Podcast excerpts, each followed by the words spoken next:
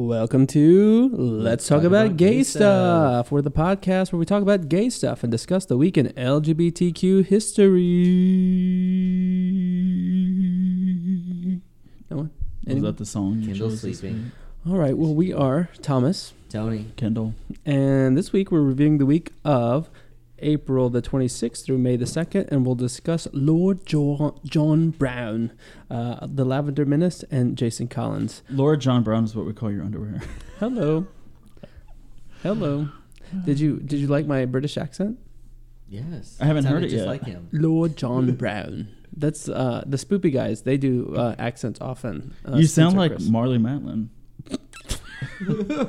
the Oscar-winning deaf actress. I hope she's not a listener.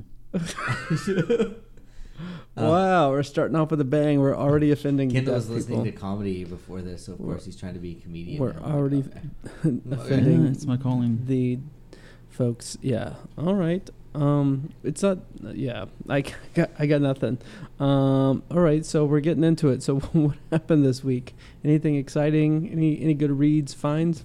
I took my computer to the living room instead of the dining room. Ooh. On exciting. Thursday. Traveling. How was your Wow. trip? right? It didn't get canceled. I saw one tweet out there or meme. It was like, "Oh, where are you going for vacation?" It was like La Chateau Kitchen, uh, uh, Bougie bitch. uh, the uh, the Mansion de bedroom, like those sorts of things. Yeah, you know. So she's a slut. she gets around. She gets around. She gets around. I'd like to know her. Mhm. I'm sure you would. So uh, yeah, we're still in the uh, midst of uh, The quarantine. The quarantine, The quarantine. thralls, the throes of. uh, and this is still we're still in it. So still, hopefully everyone's surviving. Uh, big hugs to folks who uh, out there listening to us. Um, yeah, we're gonna get through this eventually. So uh, and it'll look different, but all sorts of stuff. I mean, you get all Well, the we were just talking about it right before you press play. Y'all were throwing it in my face again, like just You're used to people throwing it in your face. that. It was my wedding this week. So it was supposed to be. So good thing I didn't give you all those invitations. well, invitations. and I wasn't so really had to sad. back I wasn't really sad because you weren't coming. Kendall had to cancel his wedding. I was sad I couldn't bring my plus one. Well, you had a in plus all one. honesty, the wedding's not canceled, but the gifts I could still come. yeah, you're like I you can still get us a gift because we never got an invitation. We It's don't know where to send it. delayed. We Oh, don't- that's a good We don't know where to send it. So We sorry. still do, every week. Kendall's like, "Oh, I forgot your invitations." It's like. Meanwhile, everyone else already RSVP'd. Right. Well, one of those trips where y'all drive by my house to see what I'm Hey, doing, get- you can drop it off. Throw toilet wall. paper in the to- in the uh, uh can't not, not toilet you know, paper every day I in the walk by trees. your house, I'm like, "What are Kendall and Ben doing?" Yes. They're doing projects like he showed us on Sassy Hour uh, of all the artwork that he's doing. So he gave us a and nice he little get tour. stressed out when something needs an extra coat of paint because Corona has put life in perspective. The Rona's put perspective on. Look, Mm. Kendall, all the insights now. Mhm. Are you? Do you feel like Ellen in your prison? I mean, do you feel like you're in jail? Because you've been in jail, haven't you? I don't know. Wait, what does this talk about, Ellen? Well, I don't. Did you, I think I saw you there, right? I was there. Wait, I thought you were in different cells. The the listeners No. think we're joking, but Thomas. and I Wait, where did both of spend you a like, in I'm gay, I can't go into the general population. On You know who I the- up in On our anniversary. Cell. Well, the on our anniversary, and you know the meanest person to me in jail was was my partner of eight years, I think, at the time. So Thomas whoever was taking intaking you was like sweet to you, and then you get in there, Thomas was like, "You bitch." No, he was being loud and belligerent.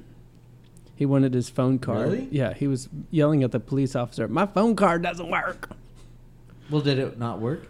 Yeah, but Well, there's a way to, right. to yell at the police officer. Yes. To yell. You know how I feel about. Thank police you. officers. Customer service. Thank you. is important in jail. Yeah. as And And you know how I feel about police officers. All right. You're well, turned on. No, You like their nightstick? I don't like them at You all. want them to I feel they should you? have given Kendall a properly working phone card. I don't. I don't. I mean, we're gonna get off on a tangent here, but this thing about police officers, As like, I'm. I mean, I'm willing to engage in the d- discussion. I I've seen We're not. and been on the other end of police. Um, I wouldn't say brutality, but it's just being aggressive, right? I've seen it. I've witnessed it. I've heard about it. was it aggressive enough for you?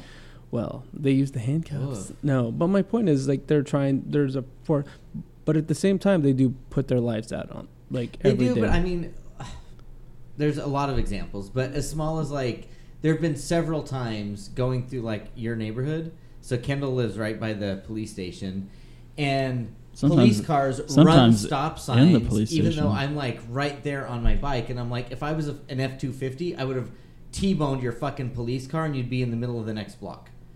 Right. The Yeah. the cops fly all day up and down my street, They do, and yeah, as much as I flash them, I still can't get them to stop.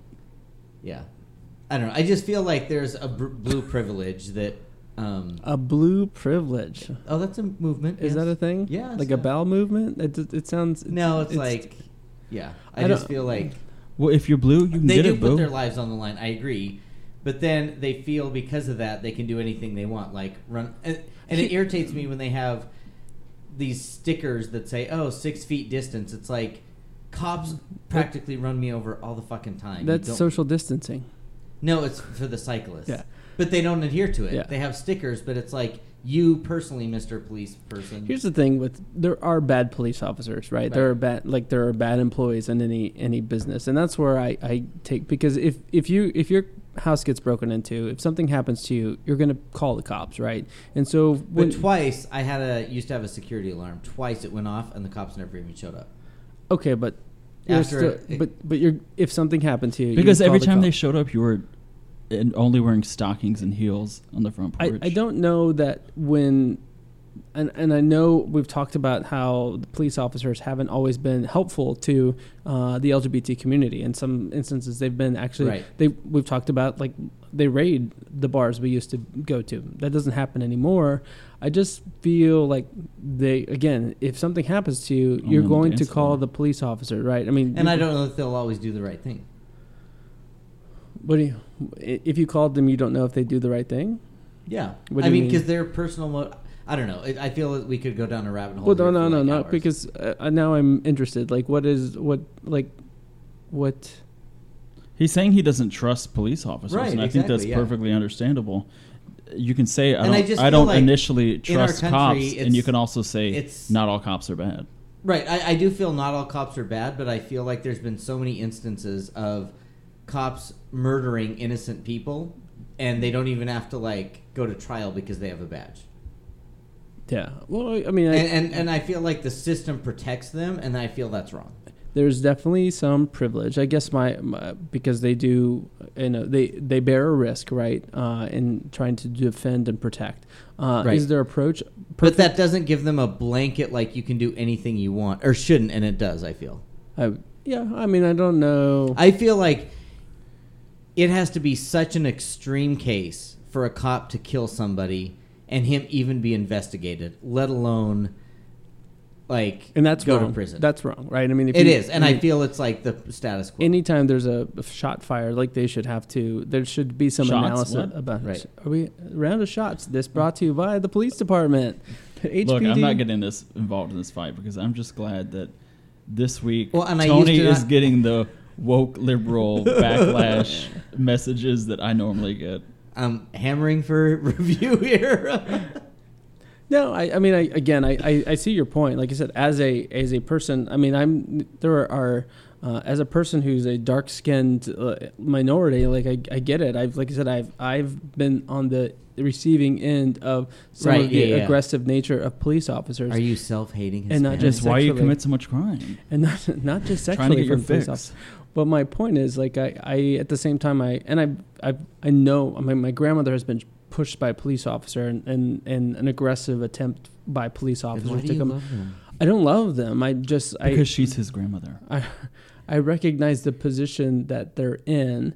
Um, they don't. But I feel they choose that position, and I feel they take the attitude that's who they're around every day, and it gives this them this superiority complex. if I were in their position, would I take the same view that that is generalized to them? No. I mean, what you're describing, police, that would not be my Right. approach. It's like And I'm sure some like they get into it because they want to make a difference, and they are, and probably the majority. But I feel the if that is the case, the majority protects protects the minority, and Well, and that's, That's the name in, in other countries, right? You see police officers not trying to see what trouble's out there. They're actually there to protect, right? Which is a different scenario than like, let me go find the trouble. It's Two like, I'm- not prolapse. to Well, and I would say, Oh. okay, during this whole pandemic, I don't know.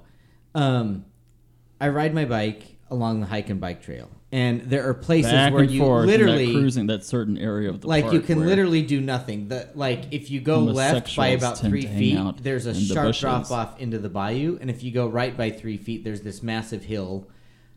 Cops will sit there and just patrol, and I'm like, what the fuck? There can't be groups of more than five here. Like there just can't. It's not a park where you can go picnic. And I'm just like, find something better to do with your time. Yeah, I mean, like, So where would the groups of five or more men normally hang out? Is what I'm Memorial Park, and that's another thing. bathhouses. with and- no hesitation. He said that. No, because there was this thing a few years ago where so Memorial Park is this big running trail in Houston, and near there there's kind of a wooded area, and during the bet. day, like straight professional men go there to like on their lunch break they park and go back in the woods to do stuff, Do what kind What? of stuff? and there are specifically? things What stuff, Tony?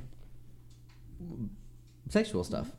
And so there was a big article in the Chronicle that like all these men Like, were being arrested, sexual and then people are like, "Okay, there's all this crime in this city, and cops don't even investigate it, but they have time to like do sting operations where they go undercover and like try to entrap people." So if I were in this park and there were a group of five men and I was in the bush and I happened to be a butthole, what would happen to me? Well, I don't know. Tony's never Hmm. been there. He's No. never been there.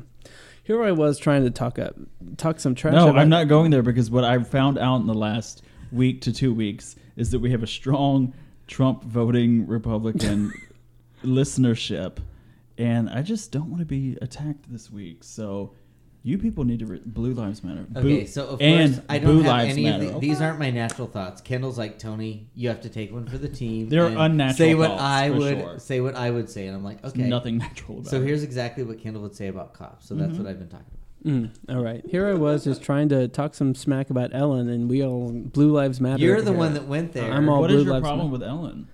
Well, no, I, there was a, a lot of people had problems. A lot of people had problems with Ellen um, because she called her she called being in quarantine like being in jail, and so folks were not too happy with that. Who were the folk? Who were they supposed? Did they just think she was uh, not sensitive enough to what it's like to be in jail? yes, us common people. What was the were like- joke? Well, she said something about like I get it, like I, I it's like being in jail. But Being in quarantine or Quar- stay quarantine's like no, being in jail. I remember the joke. Oh, I thought it please. was funny. And she apparently thought it was funny. She she laughed, laughed at at it. her own joke. What does she say? It's quarantine is a lot like being in jail because I've been wearing my the same clothes for ten days, and everyone here is gay. Yep. That's cute. That's funny. Okay, Mm. all it's, right. It's, cute. homophobic. It's white privilege. No, I'm kidding. I- But if it's I w- I offensive to you, it should only be offensive because you don't think it's clever. But what is the what is the? I think the offense is if you're in jail, it's like, bitch, you living in your Beverly Hills house. is so not- what? I don't care. I'm not. I don't care where you live. Well, these people do. No, this whole culture of They're like, away from their families, we kids should for years. um, the same thing Doing is time. going on right now. People are using it because see, people use things to attack people when they really don't care. Nobody cares what house, unless you're insecure. No one cares what house Ellen DeGeneres lives in, but well, maybe not the house, but like she has the comforts of her own home, food, everything. and what? I'm staff. not looking to. she's having sex every night with the person she wants, not like Look, I used to be a prisoner, a felon. No, okay, not a felon. It was And she can call people. I you didn't even have a phone card, and you freaked out. No, but they're doing that for my girl Nancy Pelosi too. She gave an interview on James Corden's show, um, which is offensive enough to grant an interview to James Corden. But she, Carpool she has karaoke? two Come on. refrigerators, and she had the nerve to give an interview in front of two refriger- refrigerators. And she opened her um, freezer, and there was six quarts of expensive San Francisco Lamborghini ice cream, or whatever they're calling it. uh, and conservatives are acting like you know they're what is it the Marie Antoinette let them eat cake quote like they're trying to make a big thing about the fact that who is she over there with her two it's not just conservatives her- though. It's it's it's a very the Every very. It's progressive distraction. end It's a of stupid, sad, insecure distraction. yeah, but it's uber liberals that are way even past Bernie. Like those folks are getting angry at Ellen, at Nancy, at Joe Biden, like for everything that they're doing. I'm like, remember when those people back in 2011 and 2012 were like pioneers for the LGBT community because they were fighting for equality, fighting for uh, you know gay mar- same-sex marriage. They were fighting for uh, laws, and they still are, by the way, uh, fighting for laws to end discrimination for employment and housing. But we've forgotten all that because they make a lot of money. And granted, Yeah. because there's definitely this this sense, and this is part of the Bernie faction and the Trump faction, look, which- is a to me, uh, scary is not the right word, but it's an interesting kind of cross section of these two very polar ends of the, but they have some commonalities. And I think you know, they're, they're people are coming for the rich, right? And you see the the and none, none of us are well. well, who are Can- the people? Because it's so s- stupid. Who's coming for Donald Trump? Because they're conservatives that are coming for Nancy. But it's this. It's don't care about the I don't even like. gold-plated or brass. Here's here's the thing. like, and I, and I don't see like the rich like they they need to be protected. It's just there's a sense that there's a. I don't even know if it it. To me, it's hard to describe because it's, it's I, I you, you validate the feelings and the concerns that people are frustrated with the system and how long it's been, it's been in place and not helping people. But at the same time, it's like every person that's out on YouTube or on Twitter, like you are doing all this for attention so that you can get more likes and more followers and more So sponsors to and people. it. And so, well, to some, but you can't ignore it because it's a voice and it's it's swelling, and so there's something going to come of it. And my only concern is, I'm all for people fighting for equality and justice, like, but let's have it based on some principles. Because if you don't like Ellen just because she said made an off-color, what some people perceived as an off-color comment, sitting in a twenty million dollar mansion, I personally Yeah. don't care. But I feel like people like I don't know. They go through ups and downs. So I mean, it was, but she'll outlive it. I mean, it's Wow. Well, people she, always. she will, but you I'm, are so anti-lesbian that I think you even called her Alan DeGeneres. Alan. no, I just it, it's not so much the uh, she, her career. Like she'll she'll be fine. I just feel like there's a there's everyone's coming for everyone, and it's not. I I don't feel like Yeah, it's sad. it's Yeah. it's a different time that I'm. and I don't even yeah. want to. I'm not playing into that game. Yeah. Well, I'm just that saying. kind of like. I don't I- even want to. For me personally, Yeah, I don't but- want to talk about it because we attack. I'll put the we in there. Especially online with social media, it's so easy to a- attack Mhm. people and trash them. It's like, right. okay, but you, they were a hero six months ago. Oh yeah. Yeah. Short You short know, like- memory. and that's Yeah. where I go. Like, uh, like all these, and they're everyone's flawed, but we forget that, right? And so it's just like, well, you're not perfect, so therefore, and then so that to me is concerning. So we're trying to uh, look for this perfect candidate, perfect uh, celebrity, and no one is, and so it creates. And then if you're not, then the masses come for you. yeah. And I, to me, that's a scary. It's a, it creates a. There's no principles. There's no common understanding of like, okay, we agree that this is right and this is wrong. So it creates this un- instability that I'm not. Uh, I mean, I hate when. Well, I feel that's say, why we're so divided. I mean, But I, I, well, yes, and uh, and I think, and I don't even know where that that division though is starting to look unclear. It's not Republican versus Democrat. It's starting to be, and it's always been that way, I guess. But r- rich versus poor. yeah. Um, and I don't Oh, identify. I'm personally just as annoyed by extreme liberals as I am yeah, common day conservatives, Right, but- because they can take it to the extreme. Too. but who's the? as I a mean, liberal person, but Yeah. it's the Right. extreme liberal. I don't know. It's just like I As said woke as you are, you get offended by for for, The letters Wow. I get, for people being hate mail. uh, the letters. I don't like the letters. People Oh spend forever stamps on me. I don't like people uh, saying on the news. You hear it all the time. You hear politicians saying, "This is the worst time ever." I just feel like it's a very odd time. I'm unfamiliar with this time. Like I don't know what happens going forward. Yeah, but it's not the worst time ever. No, We're no, not no. in the middle of the Civil War. well, that's Yeah. why I'm always It like, can get worse. That's why I'm like, there was civil war. We didn't like five years ago. We couldn't legally get married. Twenty years ago, we couldn't Oh, legally have people. sex. Yeah, yeah, yeah, for, yeah. for gay Yeah. people. So I mean, like, it, there, this is a better time. But it, to me, it's just like you meant It's just a rough time. I mean, people are going through some Yeah. stuff. Well, Yeah. look, as you spend your time bashing cops, Tony, and you spend your time bashing Alan DeGenerate, I'm going to use this for some brevity Positivity, for the, education, this week's slang bang. education. Tell Uh, us, Kendall. I think Kendall was just cutting me off, saying, "All right, we've had enough of Kendall's this like, serious talk." bitch, you've been cutting me off the last several Here weeks. I'm gonna cut you off. Trying to have a legit But- conversation about America, about the decency of our think we got it. humanity, about what's But our happening in the sponsors are future, out. about what we will do. Oh, just kidding. Of course, Kendall So can never get it's a word in time for our edgewise slang with bang. Thomas. segment. And this week I'm going to do something a little more up to date because I've used in the past, you know, things from my days in the mid, Yeah, welcome, teens RuPaul. of Come on, 2000s. welcome to 2020. uh, Well, which before Slang Bang, is you did the hanky culture, which was from the 70s. Kai Kai. Oh, Let's have a kai kai. Tony, what does Kai Kai mean? it sounds like a nasty S and M thing to me. What is it? oh, you really don't know? You don't know what a kai kai is? No. Kai Kai is two drag queens that have sex with each other. Oh, okay. Like a Kiki, but two And- drag yeah. queens. Yeah. So Okay. in their drag, full regalia, drag regalia. like after a drag performs, they're like, ah, so hot. Let's do it. Yeah, let's do it now. But they And do it could in mean, drag. and it could mean some people that are sexually drag queens that are sexually attracted to the aspect of doing it with another drag Mhm. queen, or it could be just like the actual basic like two drag queens in their full get up, duct tape and all boo, um, having those nasty gay relations with each other. So that's That are week's still illegal in slang four bang, states. folks. So all you mothers out there that are trying to identify with your homosexual sons, Kai Kai, two drag queens that have sex with each other. How would a mom use that in a sentence talking to her newly out son? Son, I've been hearing a lot about Kai Kai lately. Or there could be. Are you partaking? And the answer is going to be I heard about your Q-tip probably. dream. Are you gonna kai kai? Ah, why do you always bring that up? You know what that Let's not bring that to up. my That's like, from 10 episodes ago, and we're still, it's still too recent. So that is this week's s- gay slang, slang bang. Kendall, you should be a professor. I learned so much from you. God. Thank you.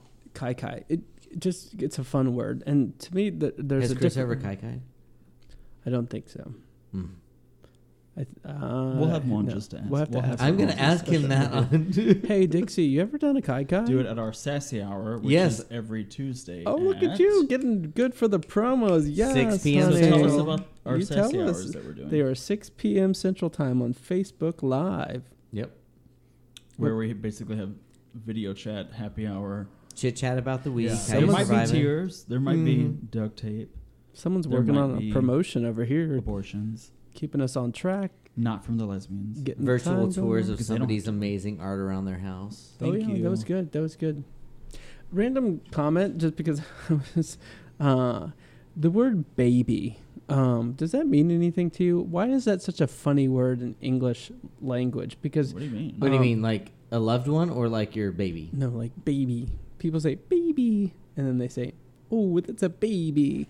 It's just That's a, you. You always say that. It's just a Like to a weird- little kid or to a? It's in general like so if you ever watched. Uh, this is a complete random You've aside. always been obsessed with that word. no, I haven't, but I, I, I know that people love the word. I was because we were Spence and I have been binging on uh, Schitt's Creek as it's as we now have come off the finale, and the you know the Moira Rose, the Catherine O'Hara character, she always says "baby," and so To everybody or like what's the context? she's just like, "There's a baby," and she's like, "Oh, that's the baby. I don't want to touch the baby," and she's like, "Oh, that's well, my baby." her her shtick, Moira's shtick, is that she mispronounces, or she not mispronounces. Overpronounces. She pronounces in her own Moira way. So I don't think it's a baby fascination. No, I mean but- you love babies. but people kind of like make me like. no, you're the Nambla I guy, hate not me.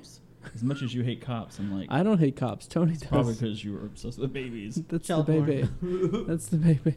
The baby. Like, and then I hear other people say baby, and so the baby. right, babies. Let's carry on. Who's hey, going speaking first? of speaking of your babies, wow, Kendall is trying to get us moving along. These bitches got places to go. Speaking of your, where are you during going? this You're quarantine. Quarantine. Quarantine. Speaking of babies, how about your your pet babies? Do you want a clean pet with all without you want? Do you want a clean pet without all the hassle of packing Fido up in the car and driving them all over town as a chore that many of us pet owners rarely enjoy doing, and really you can't really do these days. Uh, so what if instead you could have a groomer come straight to you or gaily forward to you? Uh, with Aussie Pet Mobile of River Oaks, you can. Aussie Pet Mobile has spacious, custom designed mobile units with all the luxuries of the sala- salon. AC, heat, electricity, and water, no hookups needed, and they never ever use kennel dryers or harsh chemicals during the grooming process. Their vans ensure that your groomer ability to take care of all your pet's needs, including hair care to paw care and everything in between. They even offer special services such as deshedding treatments, whitening treatments, hairstyling, Dead Sea mud baths, dark color enhancement treating, and facials. Their groomers are trained and certified and will pamper your pets with a personal 100% cage free, one on one experience, Mm. all in the comfort of your driveway. You know what else? And they do that at apartments too, for the record, because Spence and I live at one, and they've taken care of Morky. Uh, you know what else? Pet, mo- pet uh, Aussie Pet Mobile groomers are trained on good social distancing practices. So make your appointment and be sure to ask about our their contact-free pet grooming service. Aussie Pet Mobile. Check them out. Okay, I have a few questions because I did not. You didn't give me a heads up that this was going to be the sponsor. I'm really excited Well, because thi- I've been this cutting is- my dog's This hair. is the second week. They- Oh, sh- well, last week I was drunk. This week I'm just. Oh, you're on it. You're like running. You're like EP today. We're gonna have to give you special credits on this well, uh, so show. listen because I didn't know. they will come to your house Yes. and cut your dog's hair. Yeah. So I've been doing this for no reason at all. yeah. You can Mhm. call them. They're right over there. They, they're so they're my five dog's minutes away. tail looks like a chopstick, and for no reason. She could look beautiful. My second question is Aussie Pet Mobile. spell it because it sounds like you're saying Aussie. Yeah, like Aussie, like uh, Australian. A U S S I E. Okay, A U S S I E. Yeah. What did? Pet mobile. Yeah. Well, I don't know if it was O Z Y because that's what they Aussie, you know. Like Ozzy Osbourne. Yeah, Mm. thank you. Aussie. Okay. Aussie. No. No, I think that's a Aussie. really good Aussie. time. Aussie Yeah. Pet. It- Aussie it's Pet like Mobile. we ain't allowed to go anywhere anyway. Might as well. Could they do human bangs? Yeah. Well, that's what I was thinking. I was You're like, well, Morky's in there. Can you just I give may me a make an appointment for myself. clip? I'm like, clip? you can do Kennedy and me. I won't move around as much as Kennedy will. So yeah, whatever. Uh, I shaved my back last week. Oh wow. Yeah, I finally found the perfect way to shave it. All right. So Ben? uh, can I talk about No, uh, it Jason always gets me Collins? off when- I know. What people want to know about. Kendall's Yep. giving us grooming technique, and So Tom's like, well, anyways. Jason Collins plays for the NBA. You guys, Take the guard off the. you guys know what the NBA is?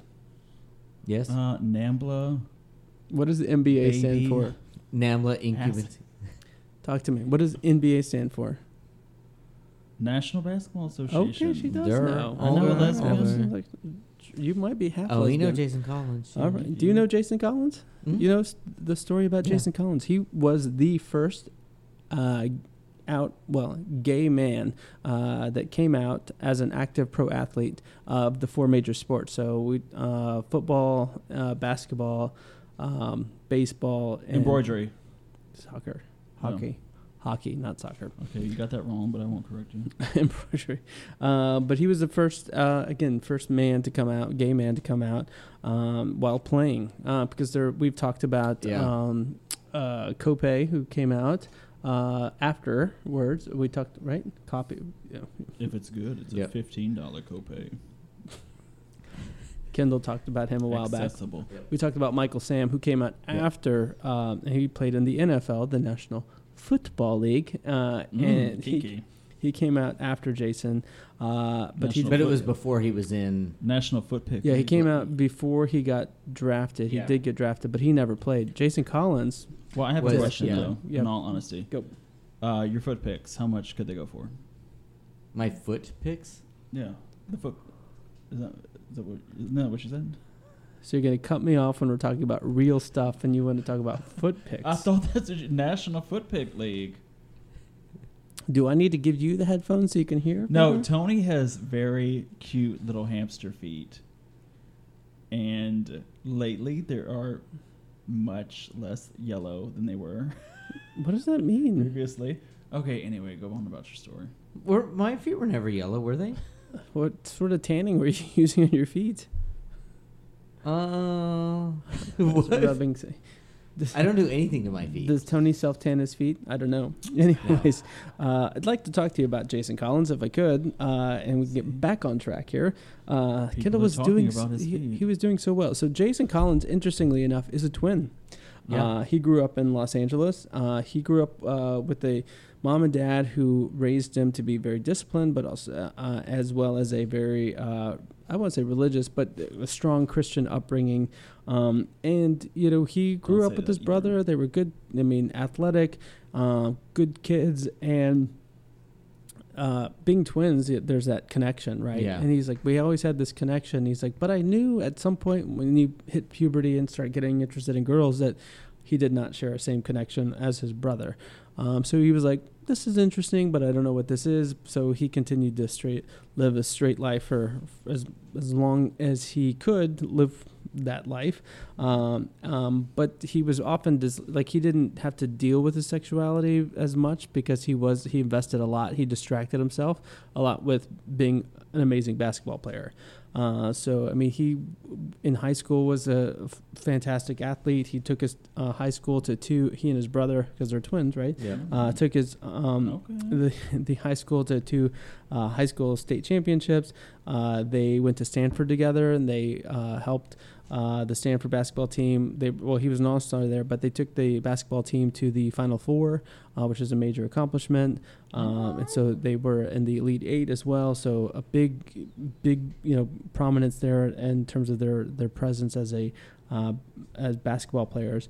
Uh, and then he got drafted. And a little uh, local note: he got drafted to the originally as if it was a first round pick to the Houston Rockets, Get out. Okay. But he didn't play for the Rockets. He quickly got uh, traded to the New Jersey Oh, Nets. he, he played for the Rockets, no, not those. crotch, rock, crotch rocket. We'll get there in a bit. Crotch rocket. Uh, Wait, what does that sound like?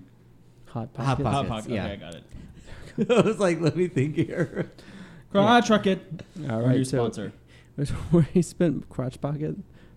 Crotch rocket. Crotch rocket. He, he, he spent most of his career in New Jersey, but he did play for six teams. Uh, he played 12 seasons uh, throughout his career, nine playoff. Um, He beat your record. You Teams. play for two teams.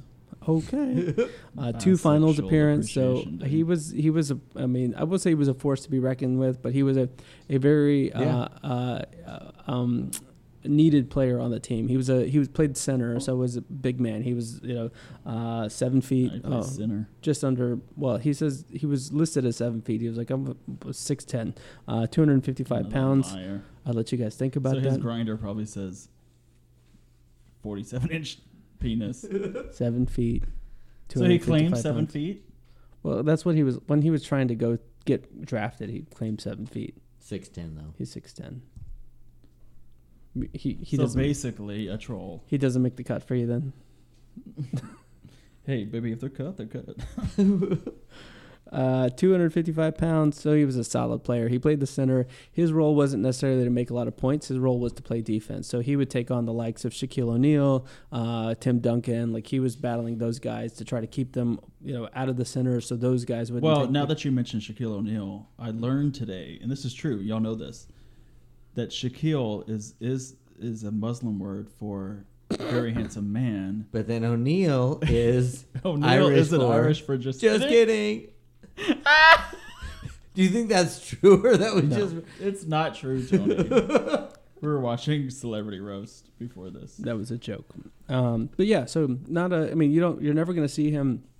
On, on the league for most points scored. Again, he wasn't a Tim Duncan, he was a Shaquille O'Neal, but his role was to make sure those guys didn't score points. So in one season, he had the most fouls uh, of all, any player all season because he went in there to go foul the guys. Um, but that's not That's what we're here to talk about. His basketball career. Um, you know, he grew up this life like again a great basketball player, distracted because he was a hard worker. I mean, he was known as the pros pro. So a great teammate, a great leader. Um, the coaches loved working with him. The teammates loved interacting with him. So he invested a lot of time and energy. He even dated girls uh, to try to say, "Oh, you know, I like girls. My brother. This Yeah. is what we do." Uh, he got engaged to a woman. Uh, he eventually called it off. Um, and so he had this conflict. Like he knew something was different about him, but he wasn't really to accept it. And rather than spending time to e- explore that aspect of his personality, he's like, I'm focused on basketball. Um, he also, growing up, he had a, uh, a an uncle that was gay, and so he kind of knew that. In We back all do, whether you realize it or not. right? Uh, he you knew, either have a gay uncle or you are the gay uncle. okay. I am the gay uncle. and he knew that in the back of his head, like, okay, that's something different. Like he could relate to that, Yeah. but didn't want to embrace it because if he Was he accepted by the family or no? The gay uncle. uh, yeah, Okay. Yeah, and he knew though, like if he asked questions, and it was gonna be like, well, Oh, yeah, are are you you gay? gay? Or yeah. Yeah. So, um, so yeah, so he he kind of went through all this, and then a moment hit him. Like in so it was in 2012. He he went to Stanford. Uh, he was uh, roommates with Joe Kennedy, uh, who was a who was a Mm. congressman. That little cutie. Yeah, so they were roommates, and Joe Kennedy was like, uh, they were just chit chatting, and Joe Kennedy was telling him that he went to, he had just come off the Pride Parade in, uh, in Boston, and so He's, he gives a great uh, redhead. Joe can't.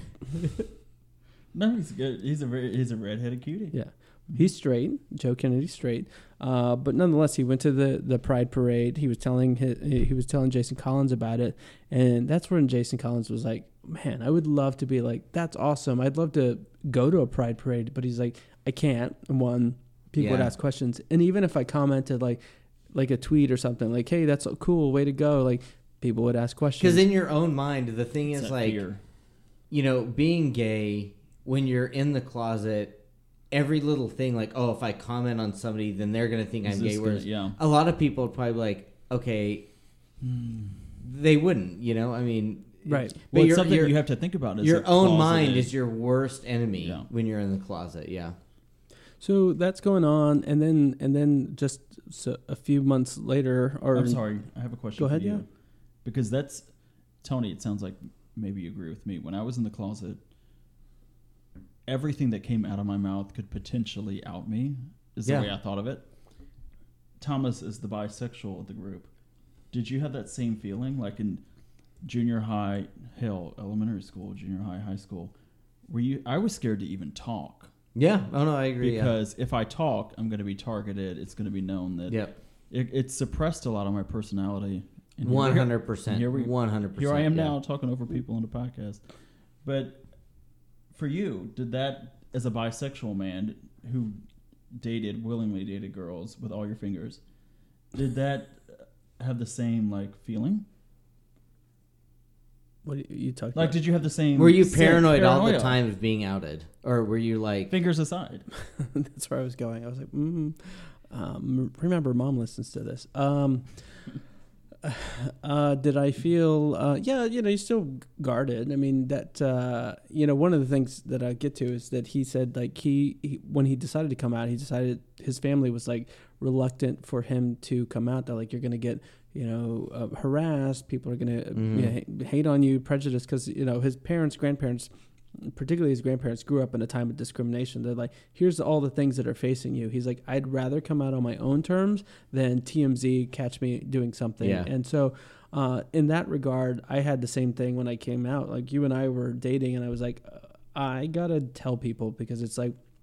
I can keep this aside, separate, but I mean, at some point, he and I got comfortable enough that I'm like, we can go out and, to a restaurant and not worry about it, versus it just being like, hey, come over, it's ten o'clock, uh, and so um, I was like, if we're gonna be out in public, then I'm and like we were living in Midtown Houston, or I, I was, and I'm like, someone's gonna see us, like, and I didn't want that to be like, what's going on, so, um, so that so that's in that in that regard, like Jason Collins decided to come out because I'm Yeah. like, I'm gonna come out on my own terms. Uh, but to your point and uh, to your question about did I was I hesitant in what I said, um, you know, I, I said often things because I, I I'm not a good liar. Uh, a lot of things tongue in cheek, and so folks were like, "Oh, have you ever done this? literally, tongue in cheeks. Have you ever done this?" And I'm like, "Oh yeah," and I'd say that, and then we'd all have a laugh because everyone thought I was kidding, and I was like, "Well, you know, if they want to consider it a joke, that's cool." But I mean, I've said this out there, and if anyone wanted to call me on it, I would probably be, yeah, that that would have been a conflict because it you know it did cross my mind but usually those jokes would come out after a drink or two and i'm like yeah sure i've done that before with a guy uh, but yeah i mm, i didn't i didn't stress about it, it wasn't as much of a burden as it sounded like for you and kendall or uh, So spencer when bisexual people story. get a lot of um, attack from all sides, from Mhm. the gays and the straight people. To the gays such as me, like I would have killed to been bisexual. I had a default of like I've been well, with I women, still- yeah. yeah, I still Yeah. like women, blah blah blah. Um, but then you have the, The gay gays community, and yeah. straight being like, you're not a, You're not You're really gay, yeah. you're Yeah. greedy, or you're, you're not really straight. You just don't have the guts to be come out as gay, or Right. Yeah. you are gonna okay i believe you're bi so that means i'm with you but you're gonna go towards the other sex if we're Or I mean, even all that aside, some people you know think like, bi- well, you just want to have sex a lot. You know, I mean, right it's horny fucker Yeah. which is is that a lie like, mm, mm. Uh, Ooh, there's some back to jason It's like back to Jason to Rio. Uh, yeah, so he he had a couple things going on in his life. So that that happened. The Pride event. Joe Kennedy was like, "Yeah, I did the Proud Al- Ally." He's had no problem going. And then um, there was uh, um, he gets traded. So this guy's 34 at the time uh, when he's coming out. So he gets traded from, and he, at this point he's been he's kind of a, role player. He's not the dominant player, right? Mm, okay. Uh, and so he he uh, got traded from Boston to Washington D.C. the Washington Wizards, and he's like, okay, this is going on in my life again. I'm getting traded. Like, what's really going on? It was kind of a self check. Like, I'm getting transferred again. Like, what do I really value in life? He's his friends are starting, uh, and his brother are starting to like develop relationships. And he was what late twenties, early thirties, early 30s. Yeah. So they're develop, you know, starting to have families and Mhm. things like that. And so he's like, I kind of want that, and he knows he's not going to have that for a wo- uh, with a woman. Yeah. Uh, you, also later on, the Boston bombings happened. The Boston Marathon bombings happened in 2013, which is the year he came out, and he was like, I really got to. Like life is happening, Yeah. and either I just sit on the sidelines and wait for all this stuff to pass me by, and I have a lot of regret, or I really embrace who I am and start to live my true self. Um, he and and so when he's traded too, he goes to D.C. right. And the case uh, was also happening in 2013. You've got a Supreme Court case about gay marriage, and he's Mm. like he's he wants to like scream like yes, this is something that needs to happen, and he's like I can't because I'm not out. Like Yeah. people ask questions, and so all these sorts of things are like in his mind. Obama's talking about Stonewall for the first time in his in 2013 when he's inaug- second inauguration. So he's like, it's just scre- like he's to me. He, he, what what he's saying is like there's all these signs pointing to just come, Come out, out, already. yeah. And so he finally decides like, okay, I'm gonna come out. He talked to his his his aunt. Um, his aunt Terry, uh, and he's because he felt most comfortable with her. I think I remember this. Yeah. And so he tells his aunt, and she's like, "I knew, I knew you were gay for years." It's like, so he was like, at the same, there's always an anthem knows right. And so he's like, that was such a relief. He's like, at some Yeah. point, I was like taken aback, but he's like, it was such a relief because it's like I could be. It was the first time I said it out loud to someone else, and I could be who Who I you are, and She yeah. didn't care. and you know what that reminds me of because we have straight listeners which i think when we s- obviously we have straight listeners but when we started this broadcast and we would get messages um, from straight people. It was like oh that's kind of unexpected. But i think this lesson just as you're telling this saying this out loud is that it's important for straight people y we look for you to to be sometimes be that person that says oh you're gay? I don't care. And i knew. Yes, and it doesn't yeah. matter. Like we need you to step up. It's the whole reason straight gay people are in the closet is because straight people Yeah, because you're let's be afraid you're going to lose everything your family, every friend, everybody.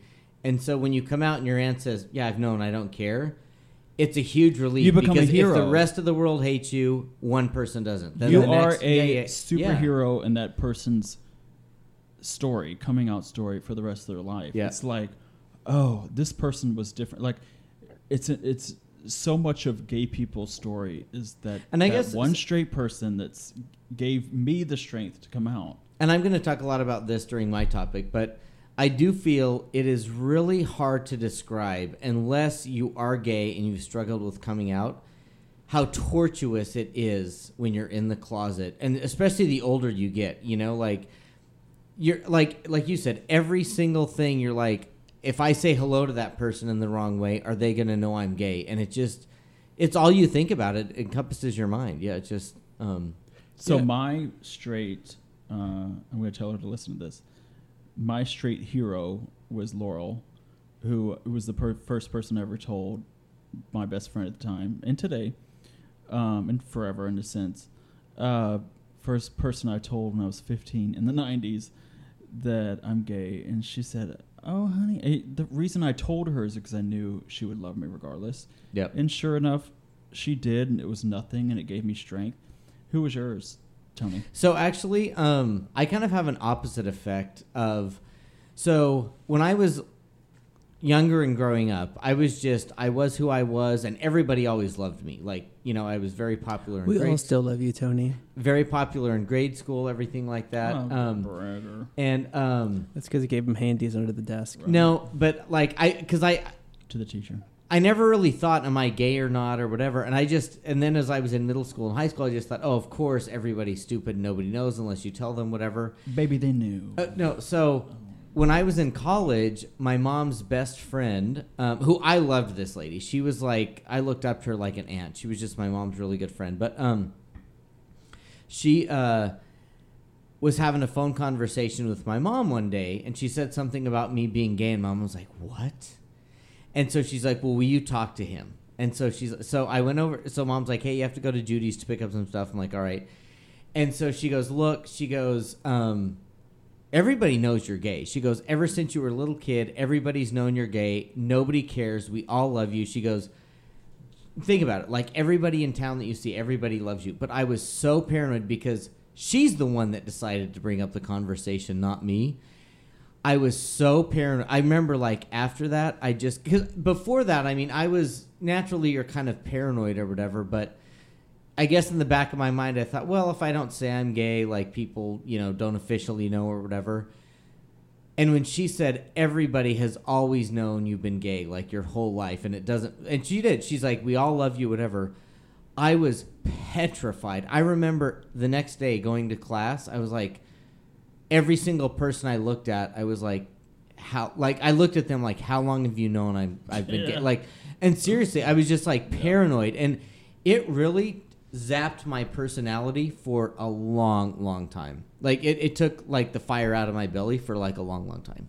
So, um, and I'm I'm gonna talk about this also in my topic, but Yeah. so I don't want to. Yeah. Well, Thomas, was there a? I feel like No, I, know who it would be. I, I didn't have anyone. no, like- I feel like I know who it would be. yeah, but I okay, but I didn't. I didn't. Can I You- give you your Sure, tell me who it was that sweet Gina, who's a listener?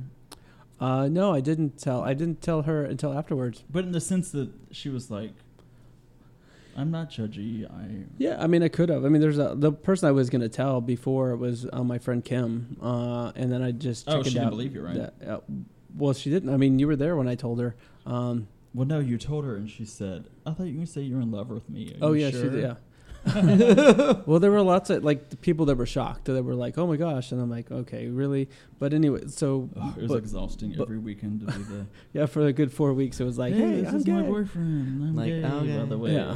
But I didn't have anyone that I told before. I mean, to your point, like, uh, because I knew you were going to say Laurel, but I didn't have anyone that I could be like, oh, okay. I was just like, I got to the point where I was like, either folks are going to like me. I was confident enough with myself and what Yeah. my parents had built and instilled in me that I'm like, my parents are gonna, is good, and that's kind of rare in the gay community. I feel. Well, yeah. I mean, I, I, it, there was a reason why I did it when I was 27. Well, a couple of reasons. One, I like Kendall and I had a thing, and and two, it was just like I was secure in where I was, like career You wise, handled that. family wise. Yes, you handled that aspect well.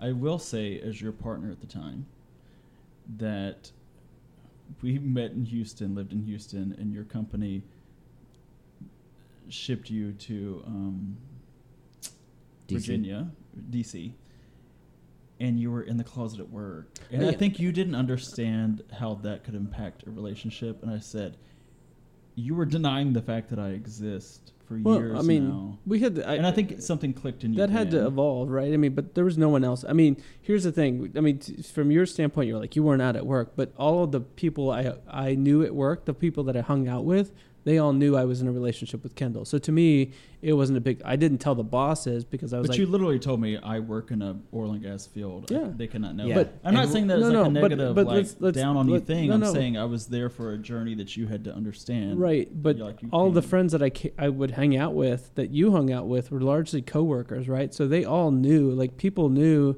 uh, and but there was no one out. So when I came out. I was kind of like one of the first Yeah, people in and- in Having been in that industry, yeah. our department to come out, like to be out and be like, "Yep, I got." And so, uh, all my like I said, all my coworkers knew the people that we would go out, the people that would hang out in Texas and in Virginia. Uh, they all knew Kendall, and so, but I didn't tell the bosses. And so when I told one boss who was like a very influential, he took it well. He was like, well, I'd say well, but I mean, he was like, It's so "Oh, sad I that we didn't- have to say they took it well. well, I mean, he didn't. Ugh. I, oh, I was expecting because he was a very concept of that. religious guy, so I was expecting him to be like, "Oh," but he was like, "Oh, I didn't know that. Well, thank you for sharing that." So, uh, but I had to get to that point. But I mean, all my coworkers knew Kendall. I mean, that is a f- fair statement. Oh yeah, yeah, I'm not. I'm not saying this is like how dare you not tell. I'm saying like, it's even when you're we're talking about how easily you told friends and family, easy, quote easily. You were 28 or whatever at the time, 27. That it's still a transition. Like Yeah, there are different phases. because it's like, what is this going to do that's with my career? Yeah. Like, And the whole point is But- with Jason Collins, like we look to celebrities. Gay people look at celebrities like Sean Hayes, for example, Jack on Will and Grace. We all knew he was gay. Hello, he didn't come out of the closet until well after Will and Grace. The initial, really, the initial show was over yeah. before we ever knew it was coming back. And gays were. He was even going on being interviewed on Ellen as a straight man, and that they would ignore that topic.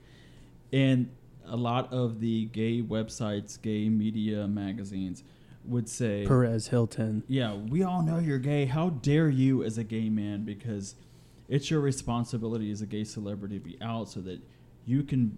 Encourage other no i completely Yes, disagree it's a with personal that Shut up. journey. It's yeah. Like we all have to be responsible to ourselves first Yeah. before we can be a leader And I to would other say, people. like for me, even though everybody always knew, when my mom's friend brought up the conversation when I wasn't ready, it freaked me the fuck out, and I think probably prolonged how long it took me to come out. Yeah. I mean, yeah. so, but to your point, I mean, there was someone there that was going to accept. I mean, much like Jason Collins, he Yeah. had this this aunt.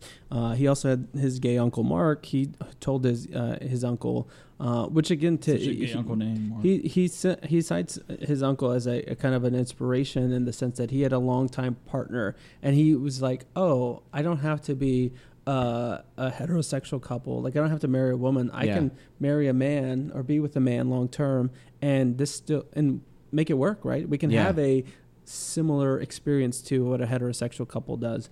Um, and so he told his aunt Terry, he told his uh, his uncle Mark, and Harry sounds like a "Can you not hear?"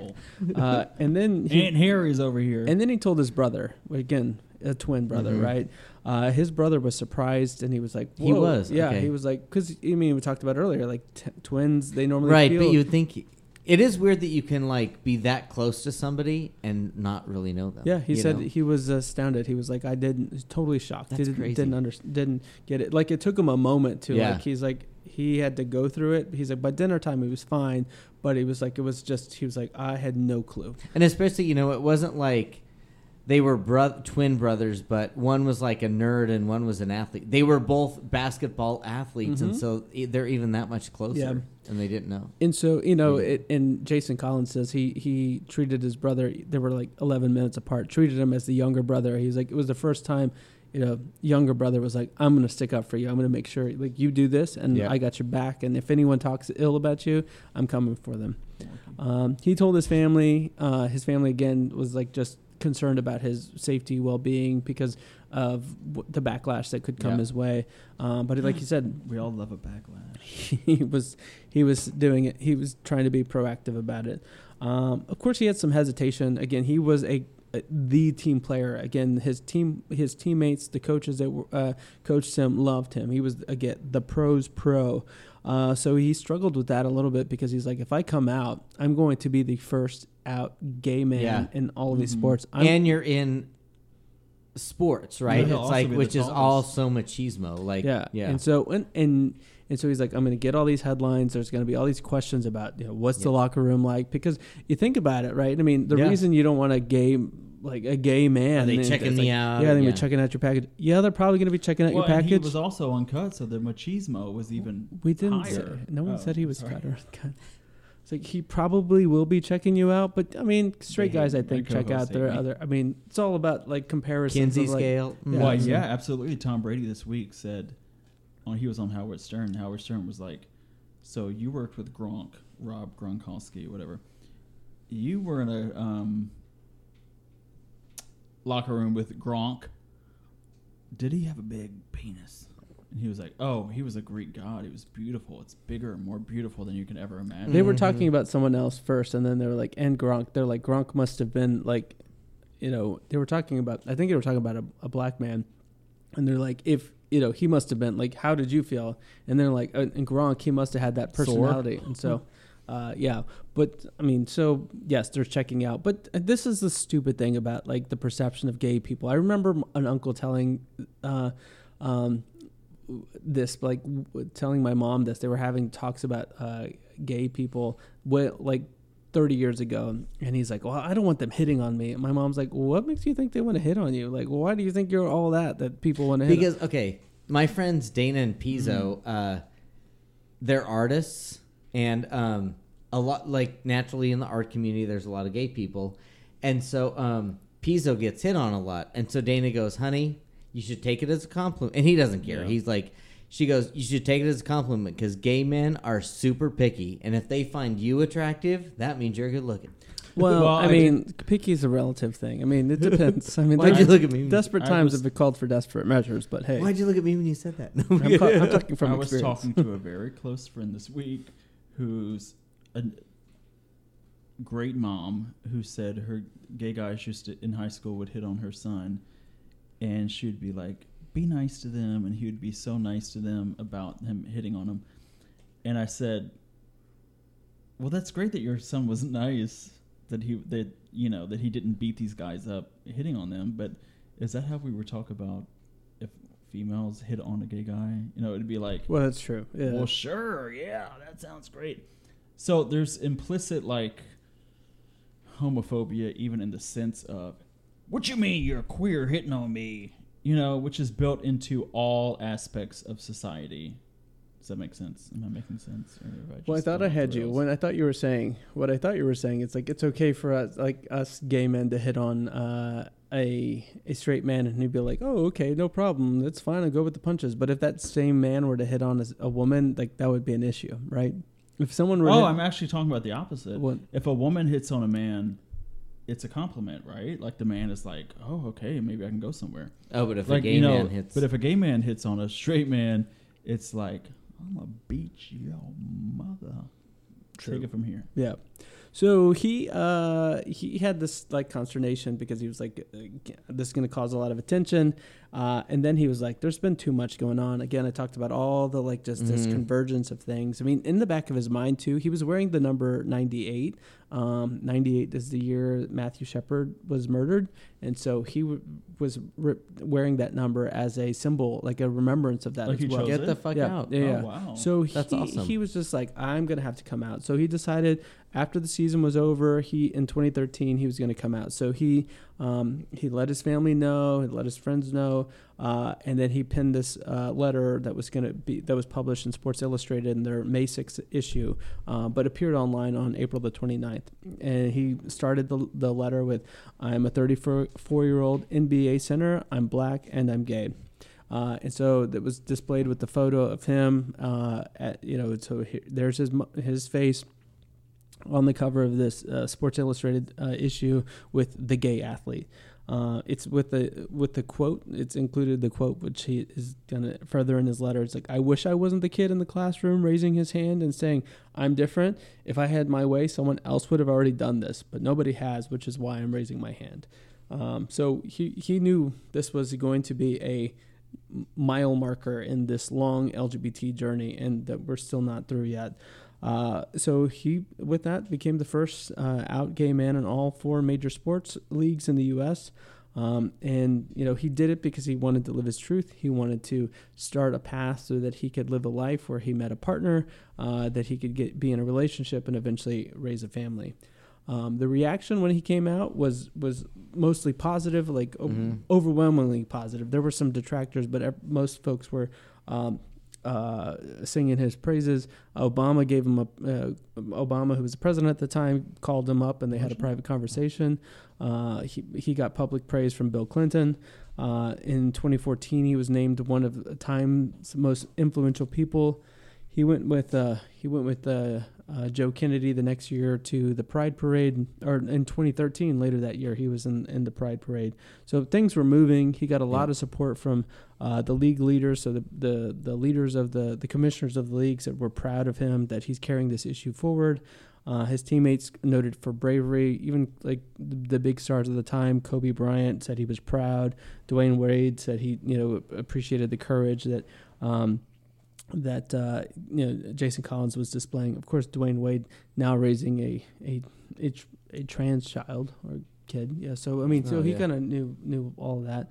With Um, uh, Gabrielle Union, right? Yes, uh, there was in some of the out uh, athletes, not necessarily basketball, like Martina Navratilova, uh, said what he was doing was a game changer because again, he was the first active gay man. While he Like, was yeah. in the sport, yeah. Well, because there was an NBA player in the past that had retired from the NBA and then came out. This was the first active. Yeah. Yeah. So there was one uh, one detract. I mean, there was one voice out there who was already kind of talking because this this conversation about gay athletes was already kind of percolating earlier in 2013, uh, and it was there were some athletes that were like, "We need this to happen," because remember, gay marriage was a big issue that was hitting Yeah. the Supreme Court. Obama had campaigned Yeah. on it, so you had a couple of athletes saying, "We're for this." And I remember at the time there was rumor that there's a, like a lot of gay NFL players, but they're like, I'm not falling on the sword. Mm-hmm. I'm not coming out. Yeah. Wow. Though I'm sure they did fall on the Not- not- sword. not- hmm That's all Um, Jason did after he came out. But there was one uh, guy, uh, notable broadcaster, basketball broadcaster, Chris Broussard. Now he was he's anti-gay, but he's also like he's very Christian. From Um, Louisiana. but he he didn't he, he doesn't he doesn't agree with uh, uh, straight couples like getting living together without being married. So he's old like old, Old school, school, thinking. And You know what I love when people say, "I don't believe in homosexuality." Yes. Boo! It exists. It Come over tonight, five thirty-seven. I'll show you. Between Um, five thirty-seven and five forty, and you'll see it. So the thing about Jason Collins is he was a free agent at the end of the season, and so it took a time. Like so, he announced it Yeah. after the season's over. He was a free agent. No one picked him up right away. So it wasn't until f- late February, uh, almost a year later, till he got picked up by a team. Um, his his first team, the Brooklyn Nets, uh, previously New Jersey Nets, uh, they signed him for a ten day contract, and like all 10 eyes were on him. Like, is this gonna Yeah. like this relationship? Like, is this gonna happen? And so they signed him on. I mean, when you sign on in March, you basically have three weeks left of the season. So Yeah. uh, they signed him on for the rest of the season, though. So he, and he played games. So he was, in effect, when he when he played, he became the first out gay male athlete. Yeah. So he was the first one to come out as active, and then you know, unfortunately, he didn't get picked up. Um, and then he finally did, and he, he played a game. So, but since then, we really haven't had a Yeah. out gay athlete uh, since then. And Um, they're there.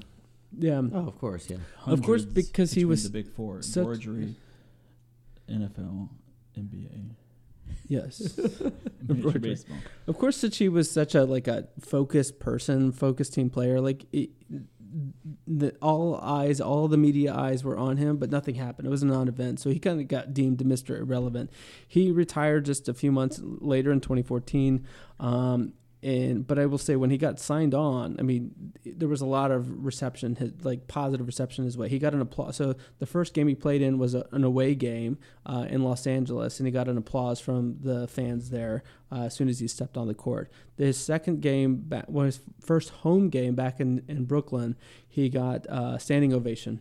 So people were all excited. Uh, the third game he was at, he played in Denver, and he met with Matthew Shepard's family. Ah, Again, he was wearing 98. So he said that was probably one of Mm. the most Yeah, like that's awesome. powerful moments that um, that he's like I will forever remember that. Um, his jersey actually became a top selling jersey, the top selling jersey on the NBA uh, um, site. So which, it's just amazing. And then Yeah. all those proceeds went to uh, LGBT uh, causes and whatnot. So, um, so but he retired uh, a few months later. Same thing, same processes. when he came out. He sent a letter to or published a letter through Sports Illustrated. Um, you know, he's a part of it is like my body. I'm 35 years old. When you're in basketball, like when you're 35, Oh, like old, yeah. you're old. Yeah. Uh, and so he delivered a public, and so he he did it two ways. He did the um, the letter that was uh, published in Sports Illustrated, but also did a public announcement. Uh, and he he timed it such that uh, Jason Kidd, who uh, well, the Milwaukee Bucks were playing the the Brooklyn Nets, and so the significance there is Jason Kidd was the coach for the Milwaukee Bucks, who is and Jason Kidd was a former player or former teammate of Jason Collins.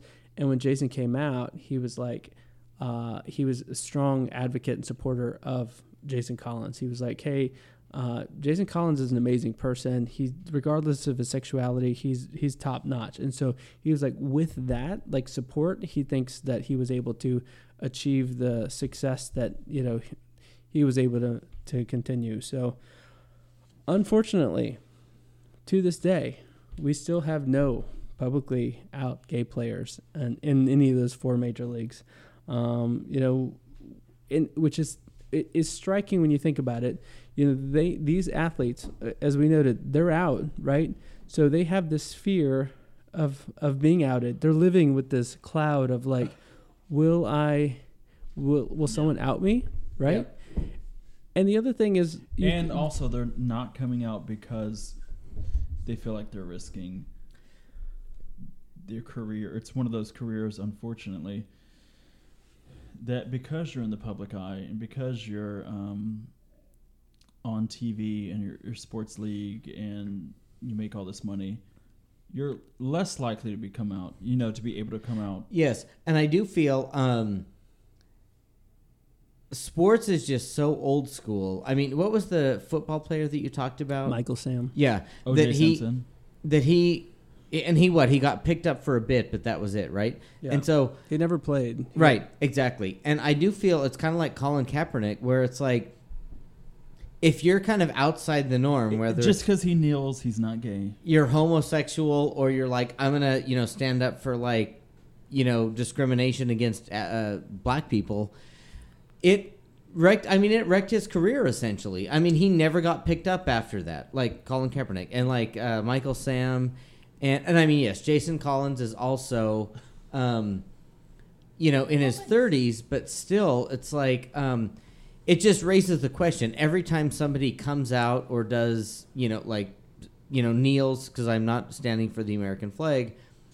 It ruins like their careers ended. They're And taking so- a risk, Yeah, yeah. and so is it their abilities or is that a factor? And I think it is a factor. It yeah. is definitely well, I a will say that when Jason Collins came out, the it, not only was his career wrecked, but his butthole Da, da, da, da, da, da.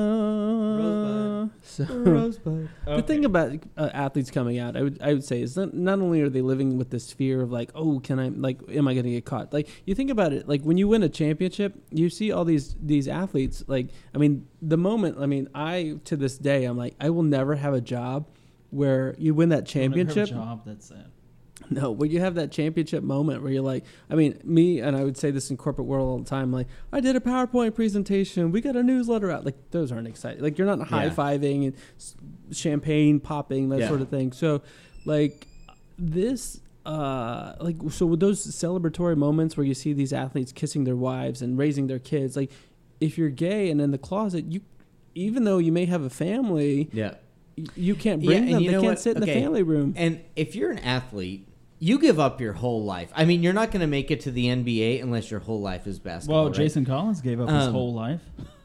Uh, but like even my friend Chris, you know, one time I was visiting him and his family. He lives in Dallas, and um, we were talking about like being gay. We're both in oil and gas, and he goes, "God," he goes, "I could not imagine just every day when I go to work not talking about Jenny." Or like being afraid to be like, oh yeah, you know, Jenny made like chicken on Saturday or whatever. Yeah. She died. Yeah, so it's like uh, it's it's those sorts of things. Like Yeah, and he goes, I just can't imagine that, and it's like exactly that's what being the in the closet is. Like, and I know, and I just a quick aside because I love talking about Selena and Pete Buttigieg. I'll talk about Pete Buttigieg in this instance. Pete As long as it's Buttigieg got a, a lot of uh, flack because he was like, "Oh, you're not a real gay because you only came out, you lived a straight life until you were 28 or 29." It's just like there is some real. Str- I mean, we praise Jason Collins like, "Oh my gosh, you're such a hero, Yeah. pioneer." and the thing is, you don't know what people are dealing with. Like everyone has to come out on their own time frame. there is a certain, like, even if you're living a Isn't straight the whole life, struggle the fact that it shouldn't be hard?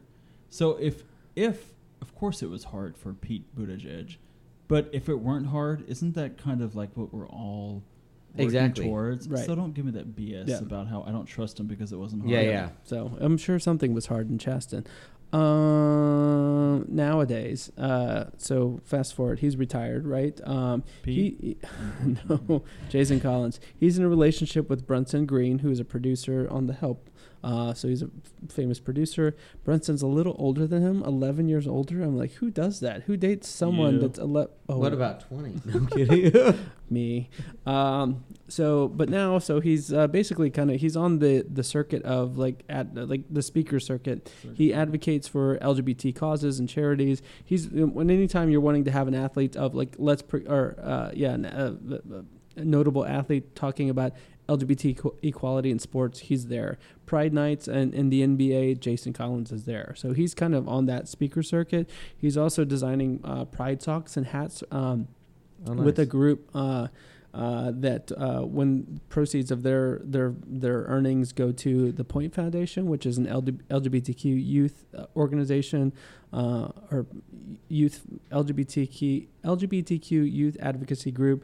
Uh, their design their aim to harness and develop the academic and leadership potential of LGBTQ LGBTQ youth, and so that's what he does. So. Um, so that's how he keeps busy. I think he's He's having- cute. He's having But you know what? As you were talking, I googled him to see if he was still cute. He's kind of like, I just think he was tall cute. You know what I mean? Like once somebody gets above six eight, you're like, you don't even have to have a face. You're just picturing that big. You're just Mhm. Foot tall, that he has. massive. Big old B. uh, He has big feet. I he mean, was sweet. I, brain. I remember when he, In- in after he came Instagram. out, uh, he was on Oprah. Actually, Oprah interviewed him, and um, he just seemed like a genuine person, and that's you're why getting me hard now. I feel like, uh, you know. And she asked him. She said, "Do you get treated differently?" And he said, "Not really." He said, "My teammates are overall pretty supportive, No. and like, um, I hate to do this in front of you. As the Oprah expert on the panel, that was not Jason Collins. That was the guy that came out after he that I was talking about earlier, but I had to do it because Oprah's my girl. No, sh- it was No, it wasn't Jason Collins. It was the guy. He was French, black guy. He I think no, out- I think All she right, did we'll go interview fact Jason check this a little bit later. I, am pretty sure. Fact check me, boo. because I was like, what to Oprah say. is- You mentioned Oprah. I I'm am like, lesbian for Oprah. Blah, blah, blah. anyways, Speaking of lesbians, Anyways. to our lesbian listeners and all the lesbian listeners, uncross their legs so that they can hear. Because that what do they hear with their their lips? I don't understand. So I'm going to talk about. Tony is googling. He's doing instant PolitiFact fact checking right now. So I'm going to talk about the Lavender Menace, which I didn't know about this before I researched it. It's fascinating and interesting, and it needs to be a Hulu limited series. When I was putting this topic out there, I was like, oh my gosh. well, you told me to do a Aretha Franklin. I did want you to do that. This one's so much better. I love it. I feel like this should be like Yeah, he was on Oprah. American history. It tells you how well Kendall listens to Thank you. notes. Oprah Winfrey original show. Excuse me. on Or the OWN network.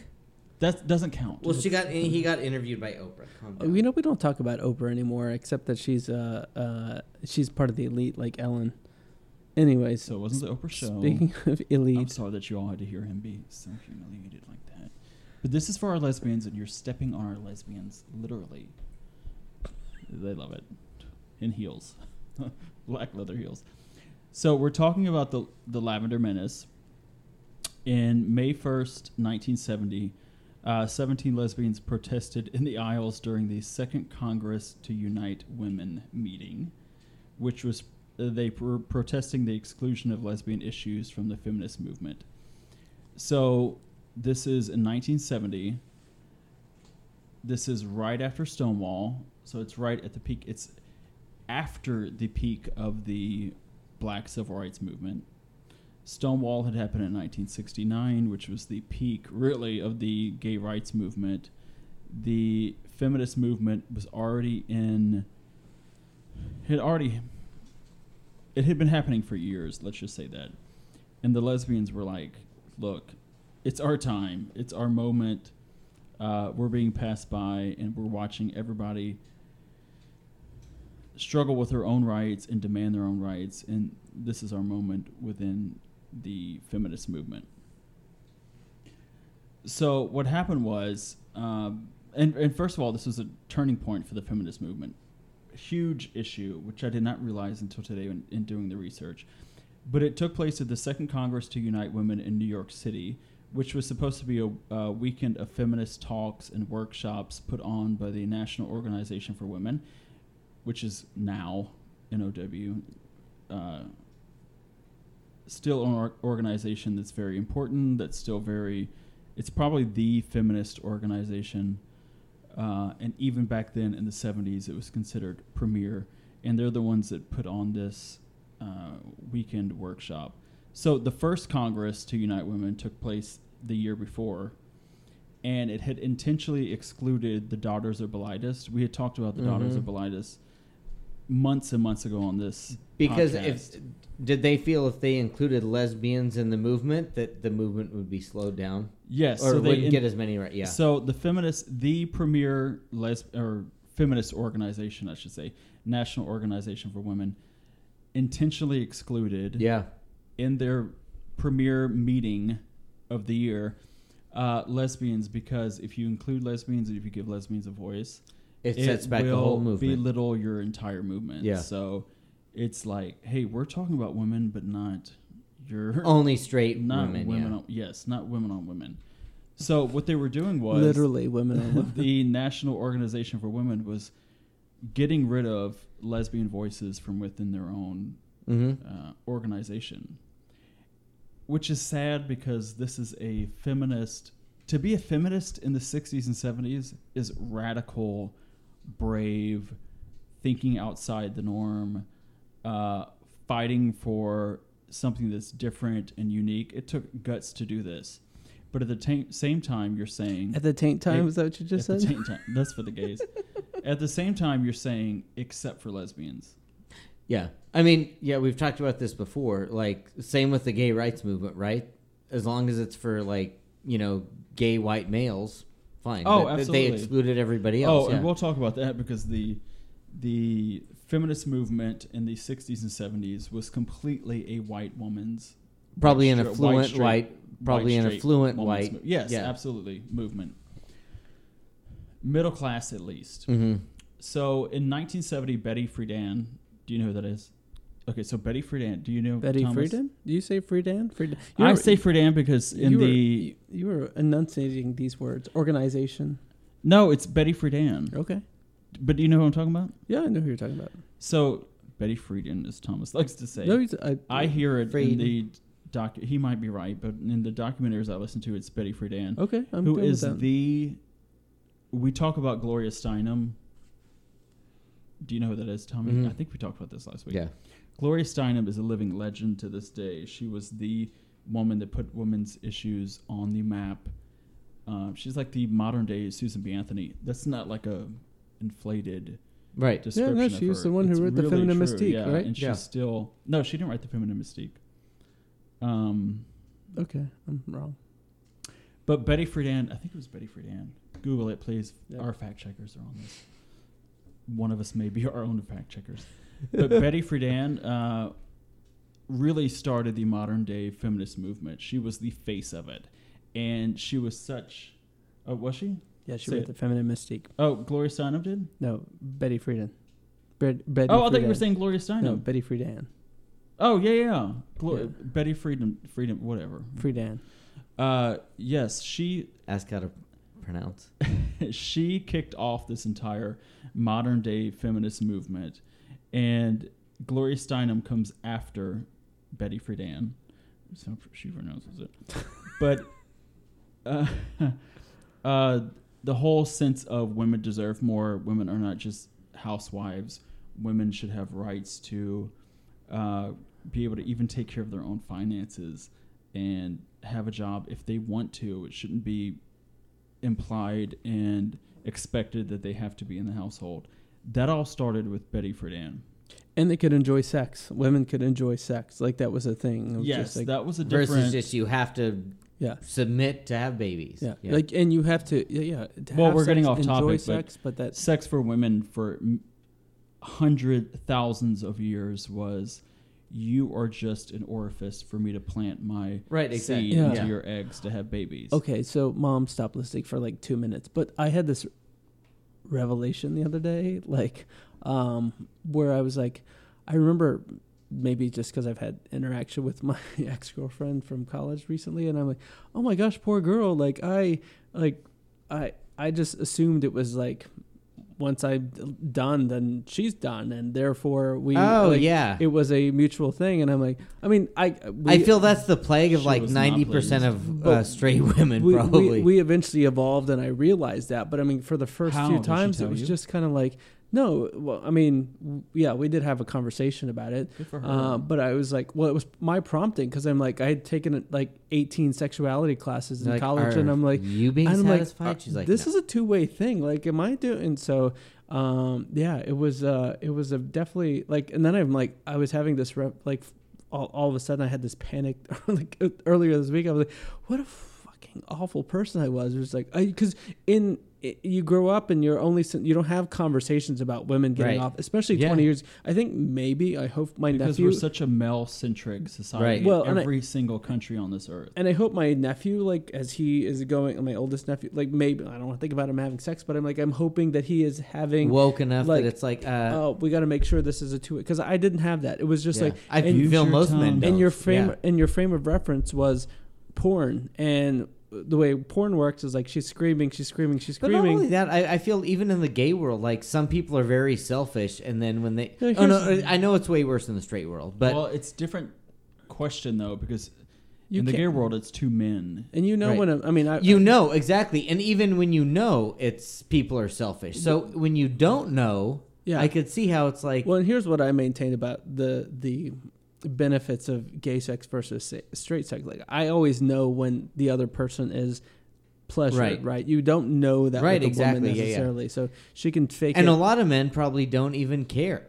well, exactly. straight- yeah, yeah. yeah, yeah. Well, Well, because you just the whole point. because there's Yeah. this assumption that you when you get off she gets i mean because that's how you you you're you learn you don't have honest conversations about sex so you learn it through porn uh unfortunately or through your bros telling it telling you about it and so you're like well yeah i got off you never feel like whether she got off i mean Exactly. i remember having like like very uh, well, men are very insecure. shallow first of all, yeah so- shallow Yeah. conversations with my buddies about i'm like you know you have to get when i realized that i'm like you know you have to get her Like, off eh. too like oh, whatever I, I get mine and so that was it get her off of you when you come. Yeah, exactly. that's it sorry sorry go ahead no, it's important to hear the bisexuals uh, the bisexuals Bisexuals. standpoint. But the whole reason we're talking about Betty Friedan is because she was the feminist of the feminist movement, and she was the co-founder of the National Organization for Women, who put on these congresses, Congress to Unite Women.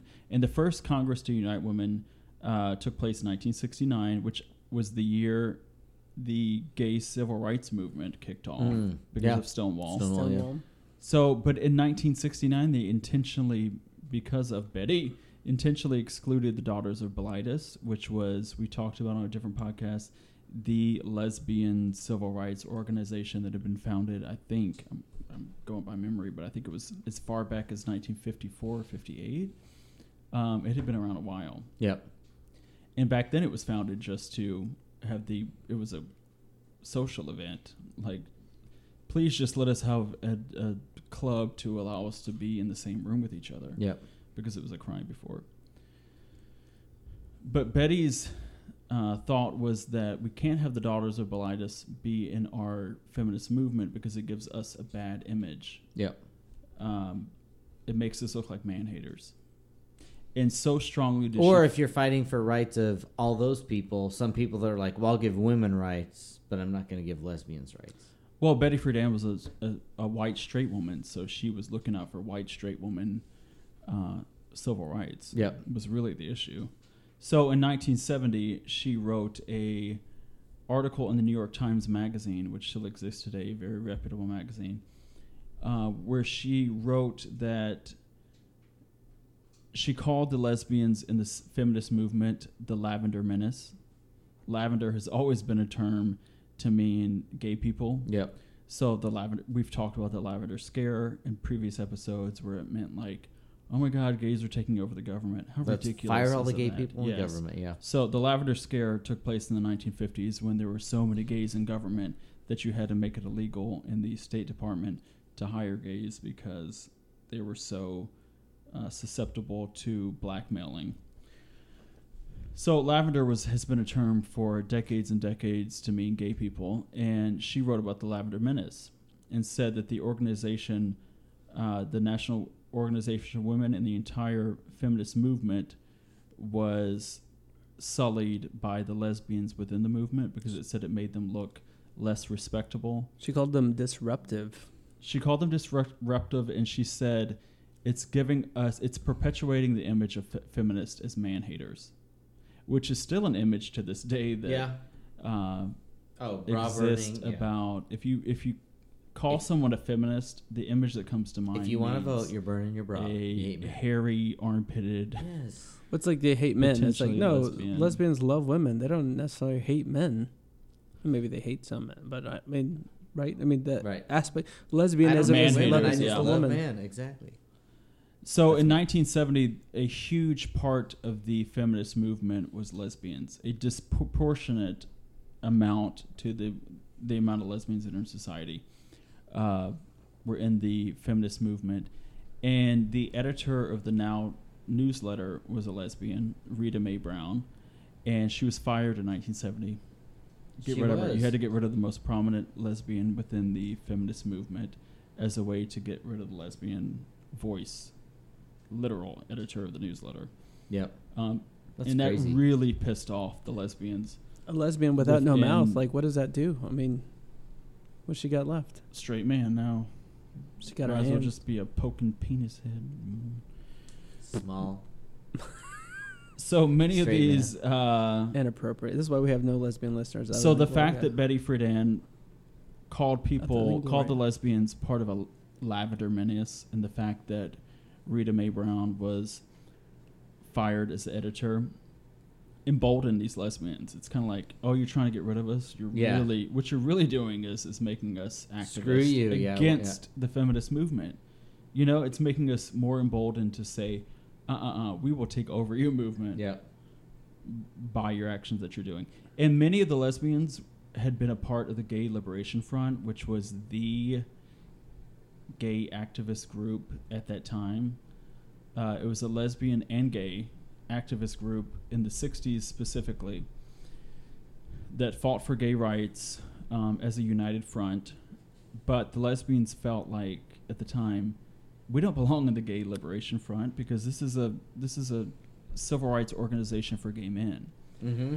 And if you think about it, lesbians and gays, gay men, I should say, it's always been an uneasy alliance. Like we're both fighting for the rights to be with same-sex people, but relationships, but beyond that, But especially at the we have in time, like, but and especially at the time, like the gay movement did not want lesbians. no.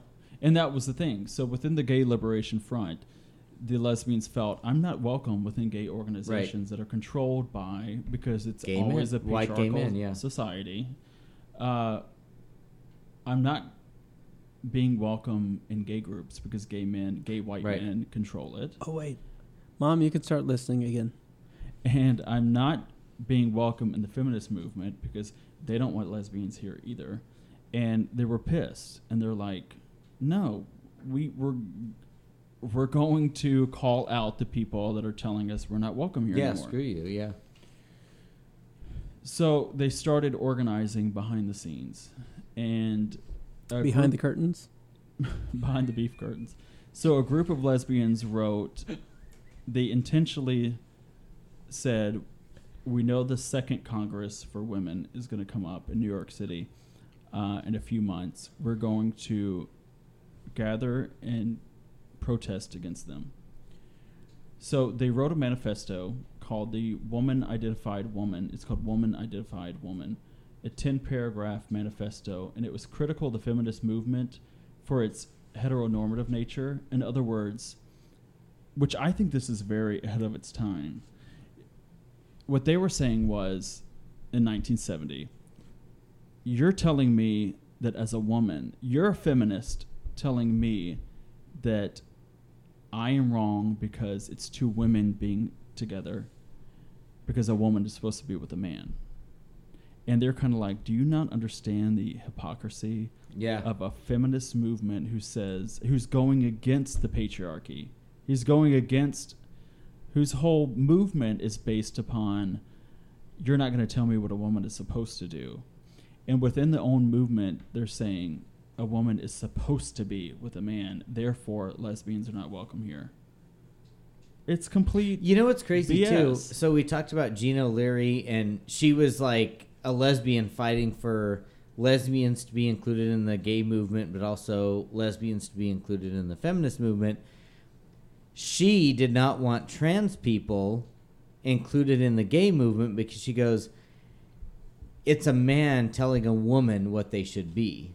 And Mhm. so, like, it, Yeah. it's just crazy how, like, even. Can I just do an aside, random political aside on all this? There was a um, Kate Anderson, uh, Kate Anderson Brower. She does. Uh, um, she's a uh, she's an author. She wrote uh, First um, Ladies on yeah. First Ladies. She advocates that Melania is probably one of the greatest feminists out there in terms of the First Ladies. Because she with that. here's here's her her position. I, I that hold on. It's in terms of like agree because most of the First Ladies are doting sidekicks to their husband. They show up where they're supposed to. They do exactly. They they don't speak against. And she, regardless of whether you agree with Melania's positions and Donald Trump's positions, she does not show up.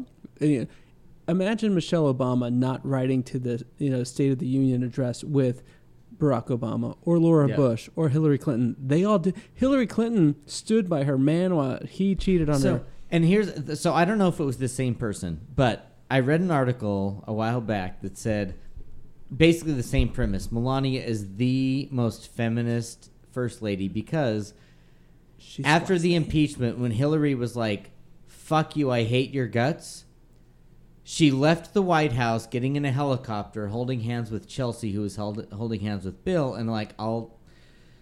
For public purposes, stand by you through this. And Melania has twatted his hand away in public. Twatted. so she is like lesbian. swatted his hand away in public and oh you're supposed to be at this event and she's like yeah i'm not gonna. like after the whole stormy daniels thing she didn't show up publicly for like a month there's something to that. No, no, it's not. And let me tell you why that argument doesn't add up. Uh, give it to you us. could not say because a woman isn't talking, she's a feminist. In, in, in It's not in that she's not talking. She's re- protesting against like I have to be this doting wife. No, She's she's, like, not. "Fuck How do you." you know that? Because she's not going by your what your perceptions of what a woman is what supposed to be. America's perceptions So, are no, let of the first lady do. role. Wait, let me talk. So the thing is, if you're going to call her the most feminist first lady we've ever had, where is her opinion on anything that has anything to do with gender roles or what a woman is supposed to do? We cannot see what's what we're doing. She's remained. She's allowed herself to be so mysterious and have no opinion that we are projecting. She's allowed us to project onto her the fact that she's a, a feminist. What a real feminist would do was either to I'm, I don't expect her to leave him, but, but to e- either leave him or say I disagree with this.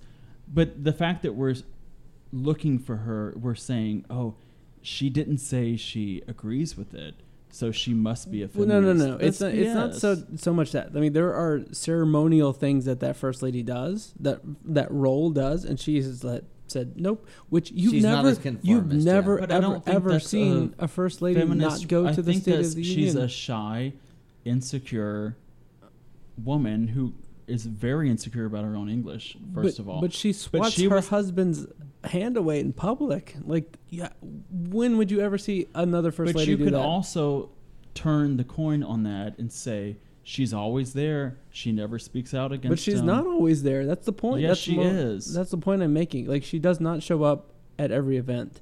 And that that's it. I mean, it's a random aside. I, we can well we can have a d- different debate on that. At I know, another and the reason I'm saying I disagree is because we what we do is we attribute radical thinking to people who be quiet who are quiet versus like saying it's it's okay to say maybe she's a feminist, maybe she's not. I don't want to say she's a feminist. All I'm saying But- is i would say she's probably not she's not as much like of a out like personally identified as a feminist but i think she is enough of a an individual that like if you piss me off, I'm not going to do what I'm supposed to. She's- I'm going to She's But Exhibit see, my that's the feelings. danger of saying she's bucking norms. I'm going to It's put- just because I for think she's political- like, this is my personal feeling. I'm not going to show up to that event with you because I should have to. I'm like, fuck you. Stormy Daniels was just in the news. hmm Yeah. So I, I don't think she's like a self-identified feminist by any means. I Is think she going to be h- hanging out with uh, you know? I do feel she's cl- not kind of like Betty. Like she's non-political, right?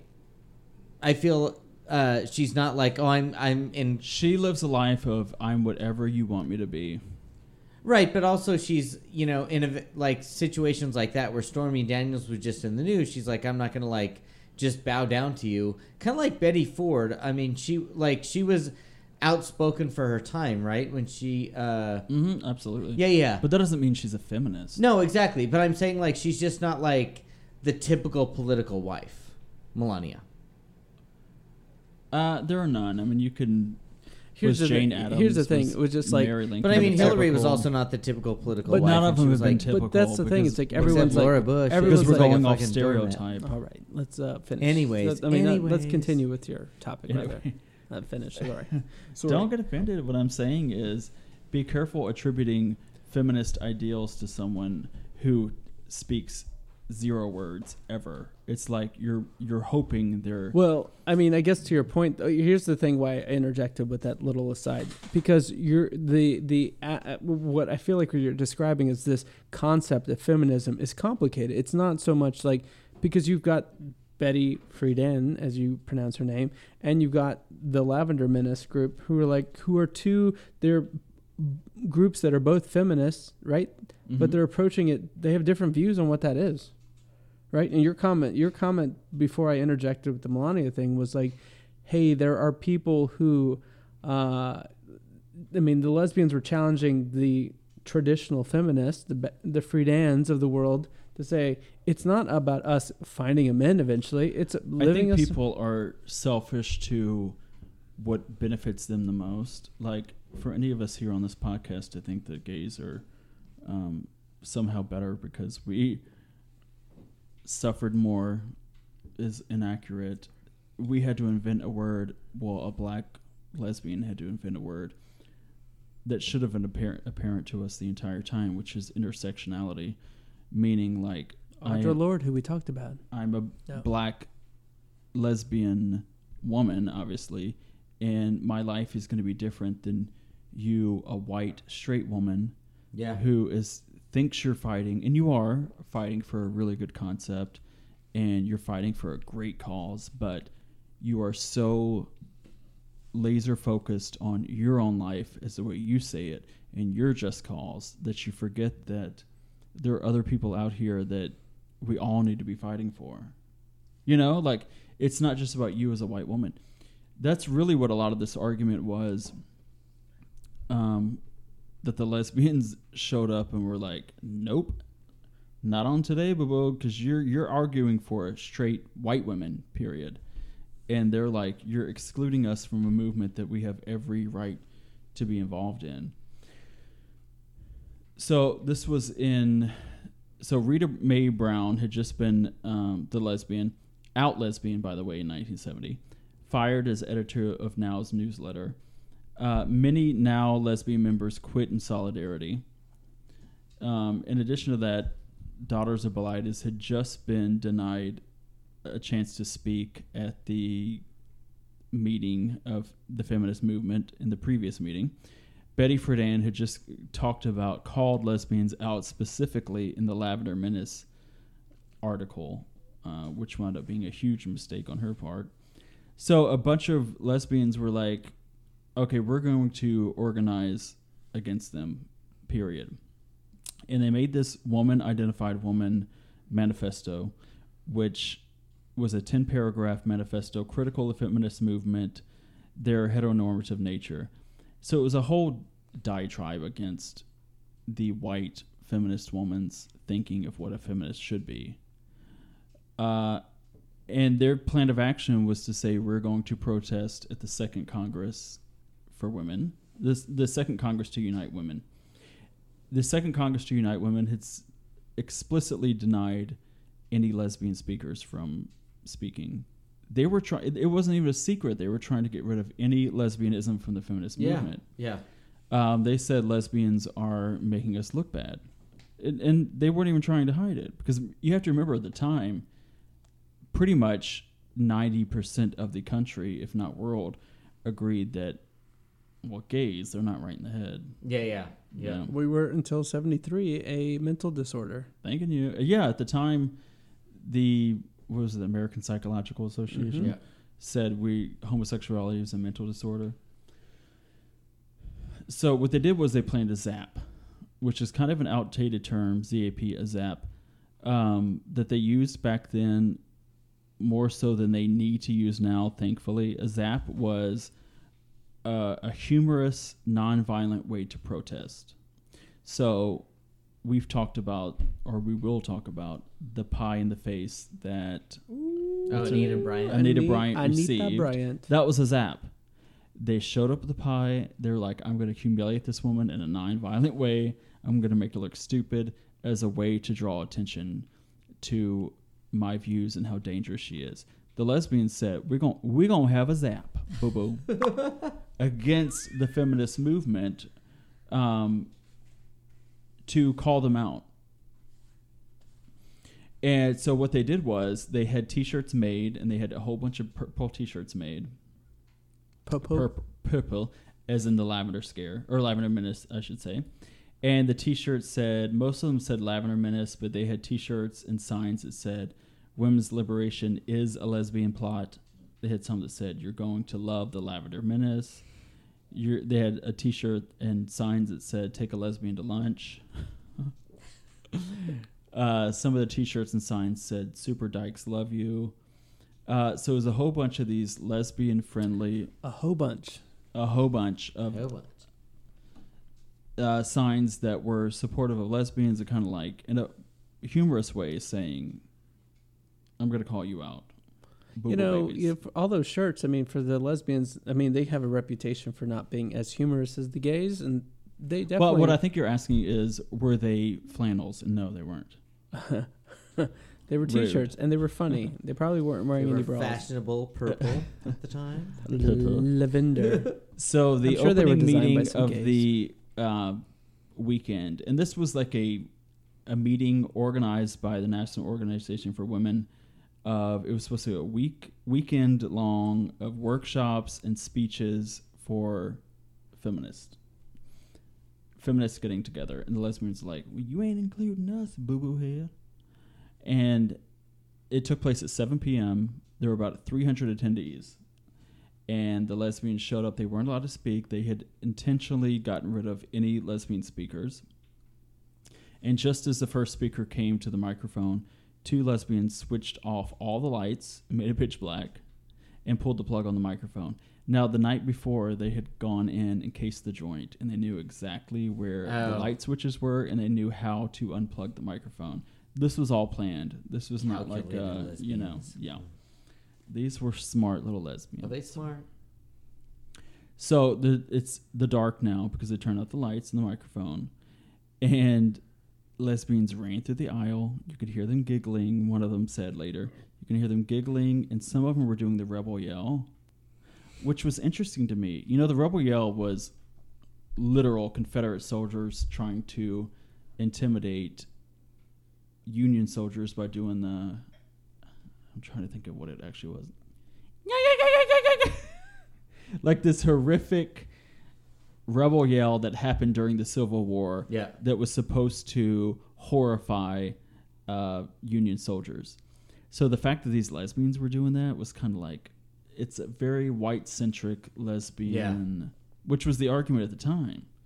This is a even in protesting the straight feminist, it's white lesbians that are protesting them.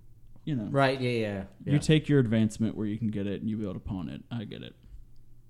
But the fact that they were doing the rebel yell through the aisles, it's kind of like, mm, that tells me something about the lesbians that are doing this. But anywho, Well, So- I mean, the context though, right? I mean, black lesbians probably didn't feel com- confident enough to have a voice to to do within that, the right? movement. They're just Yeah. getting. it wasn't their movement. I mean, the African Americans as a whole were just trying to get, find their footing. Yeah. After- civil rights. Yeah. Well, After the 100 of organized- just, so much of the argument was discrimination. the organized feminist movement was a white middle class woman, straight woman's movement. Yeah. So when we talking about the women's movement, it's a privileged Yeah. movement of white people that want to be accepted in white straight society. Because I mean, also, let, like, let's face it. In 1970 or whatever, black people, they, I mean, they had just come through civil rights. They were just fighting for like equal jobs, you know, equal housing and things like that. It's like sexuality is the second thing on my list, right? Like, Well, for a black feminist at that time, it's like let me get any kind of rights that you yeah, exactly. white Let me have settle into like getting equal housing and jobs or Yeah. whatever. I don't yeah. even know if it was that though. I mean, I'm thinking, I'm putting myself like you're you're probably popping around to wherever you can get some footing. Like, Yeah, if the exactly. lesbians are going to speak up for me, then great. Or if the African American right civil rights movement's going to like, I will. But I mean, it's hard to be like the dominant like lesbian, a black lesbian But I lesbian. do to feel too one thing too. intersectionality. yeah. um, a lot of like the gay rights movement in the you know like late 60s early 70s it was in a handful of big cities right? And so it's not like um and a lot of those were probably predominantly white or the people that like had time and capacity to be fighting for these are affluent white people. Right, because I, I just feel like to be like not until 1969 did the did the LGBT movement feel like they had some strength, Right. some you know, Organization, wind at their Yeah. backs, right? And so and and at about the same time, I mean, African Americans. So there it was it would have been hard pressed even if there was a a person, an African American lesbian woman who was like, yeah, I'm going to.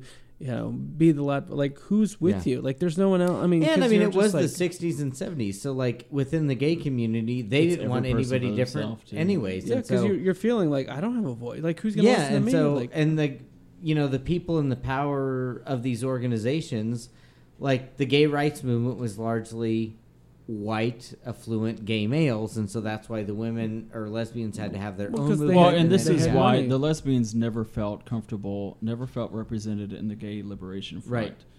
Uh, they felt like it was a gay men centric, Right. patriarchal Well, think about it, like- thing. So they went to National Organization for Women, and NOW was like, "Oh no, we don't want you here. You're going to water you're gonna down make our us look movement. bad." Yeah, exactly. Yeah. So it's the lesbians being like, it's so- "Oh what no, the fuck? Yeah, where where do we fit it's in? co- yeah. so complicated though, because as a woman, like you're not earning the same potential as a man, right? Right. Right. So you can be a gay man, and if you're not overly flamboyant and can pass as straight, you're gonna make some money in your career. So when you're on the gay liberation front, you've got the money, so therefore you have the influence. Same thing with women. Like if you're not a, you know, an, an obviously butch lesbian, Yeah.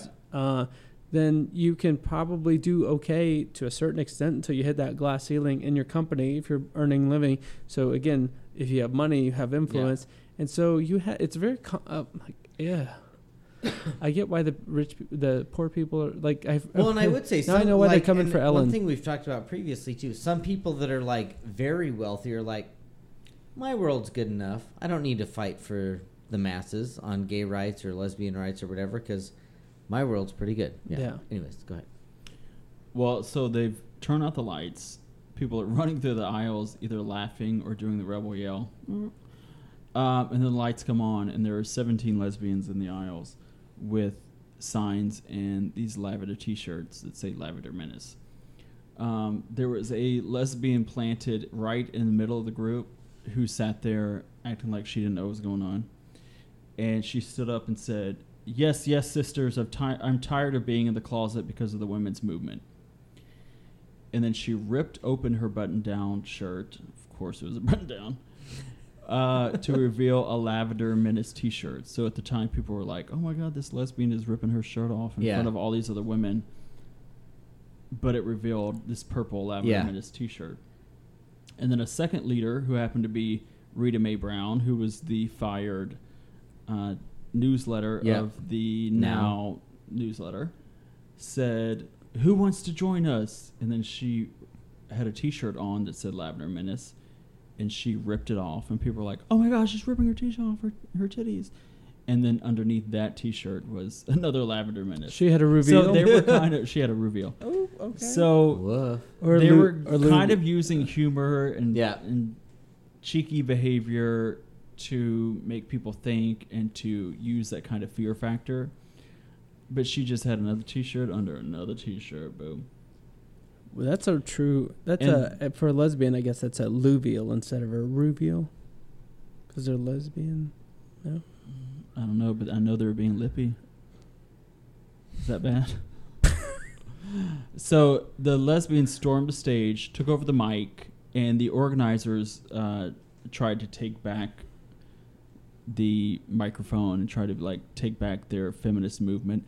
But a lot of people in the audience were like No. booing and saying no, Oh, let the lesbians talk. And part of the reason was is because people in the audience, but not on the stage, were minority, whether they be Hispanic or Black, Yeah. Asian, feminists that were like, we're not included in your movement either. Yeah. Like, I understand what these lesbians are saying. They're Yeah. saying that your idea of what the feminist movement should be is very white centric.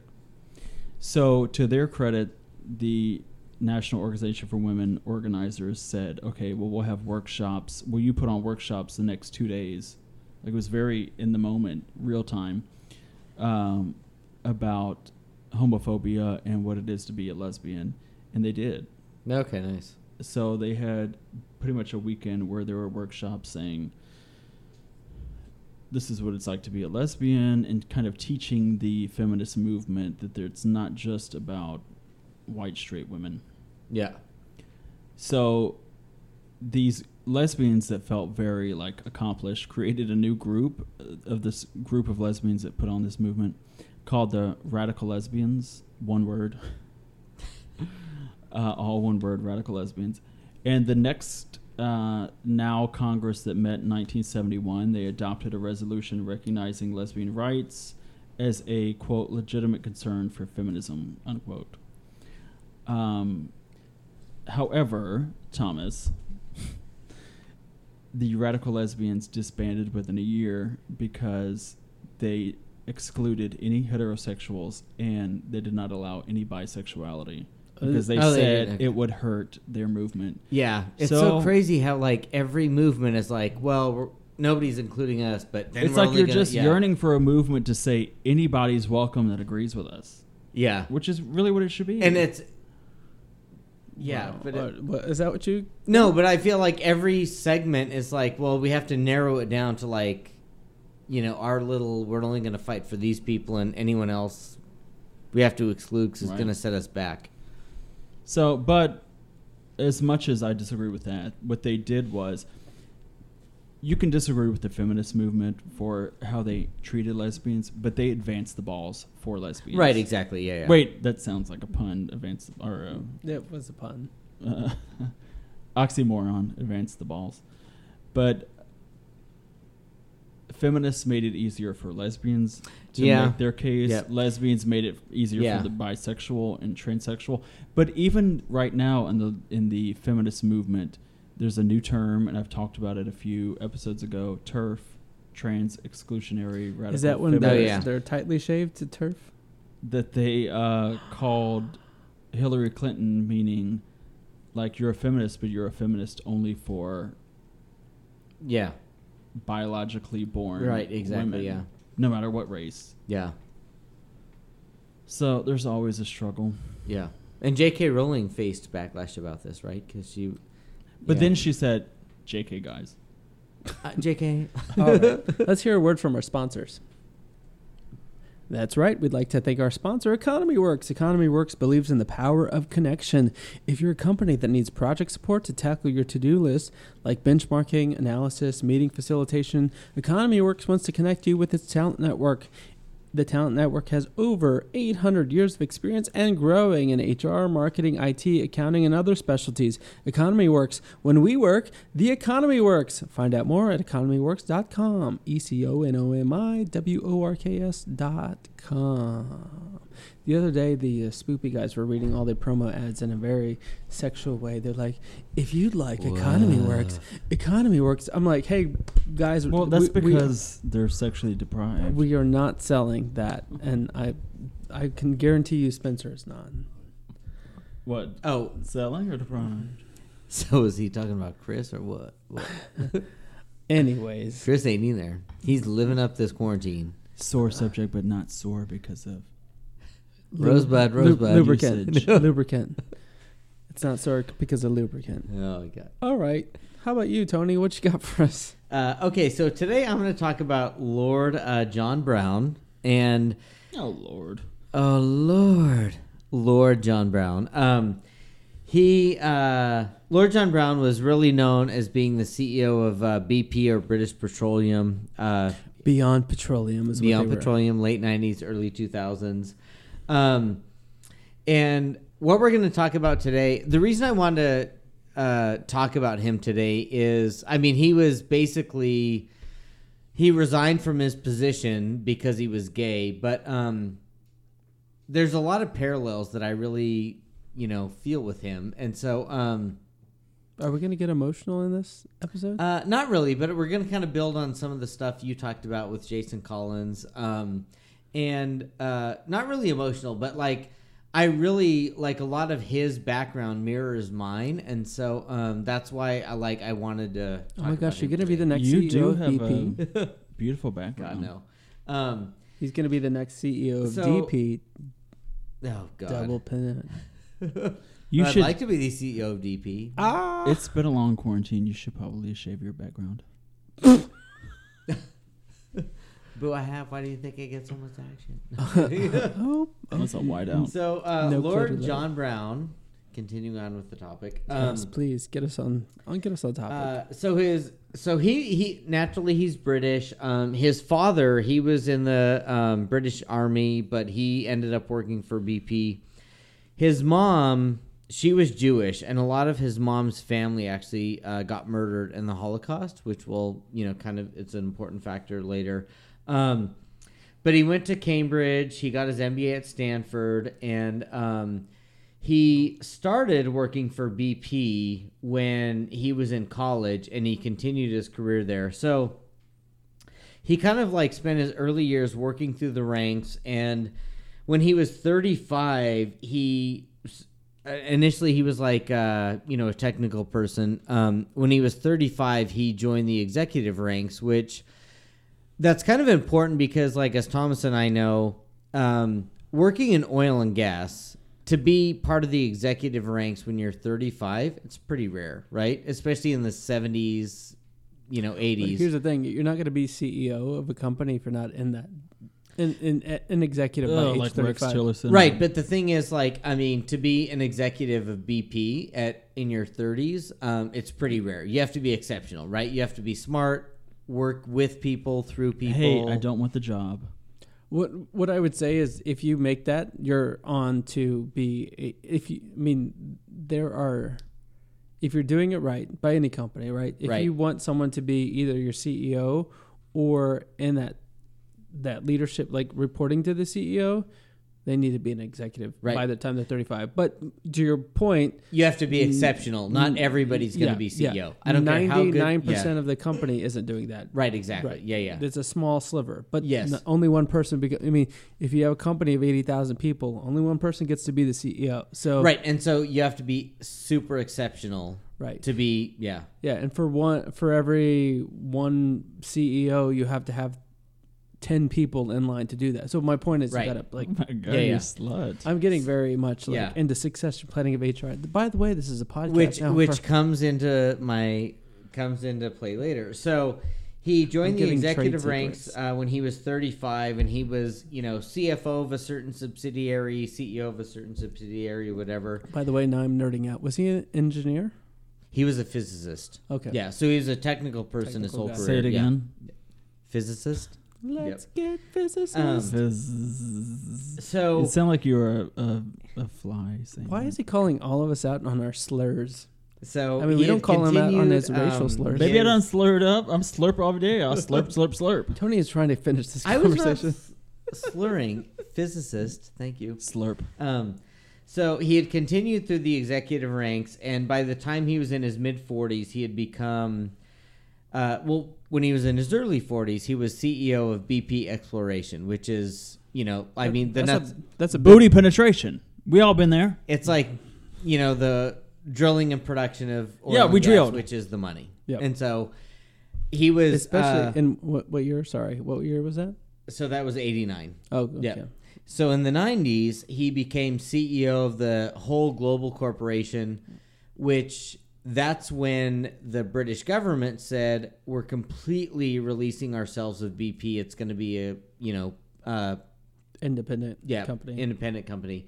Um, so to get to this point, obviously he had to be very smart, but he had to be, you know, uh, politically savvy, be able to work with people, through people, things like that. Oh, we've all Pretty willing to work through people. exceptional individual. Um, when he became the CEO of BP, BP was very troubled, and that's why the British government was like, "We're washing our hands of this company." And he was really, um, you know, credited with turning it around. He made it a behemoth. He made it uh, a rival of ExxonMobil and Shell. Um, he was the first oil and gas CEO to really identify 100 years from now, everything's not going to be oil. So we need to start looking at alternative. Beyond petroleum. Yes, beyond petroleum. Um, and he was actually uh, credited with being Britain's most uh, successful businessman because he was able to turn this around. And so, very successful career um, being CEO of BP, and that's pretty much what he was known for. Throughout all this, he was very successful. You know, he was like uh, received many awards from the business community, academic community. Um, you know, he uh, testified before like United States and uh, European and UK Congress. Um, He was knighted by Queen Elizabeth. He was um, served on many boards, like you know businesses, academia, whatever. Um, and the whole time he was gay, and he was closeted, and he actually was you know pretty much resigned from BP being CEO because he was gay. And so um but if we could pause and just put Yep. that in perspective, right? To be and like oil and gas is known as the boys club, right? I mean, Yes. Maybe Yep. you think about that in terms of like the automotive industry, but oil and gas is the Yes. like you think about rough and tumble. I mean, in the U.S. context, you think about Texans. I mean, it's a straight man's world. Yeah. And so to be a a Brit and uh, gay, like yeah. I mean, that's a like yeah. I mean, um, to put this in factor, perspective, maybe. so the oil industry is known for being like very, you know, machismo, white male, uh, sexist, ageist.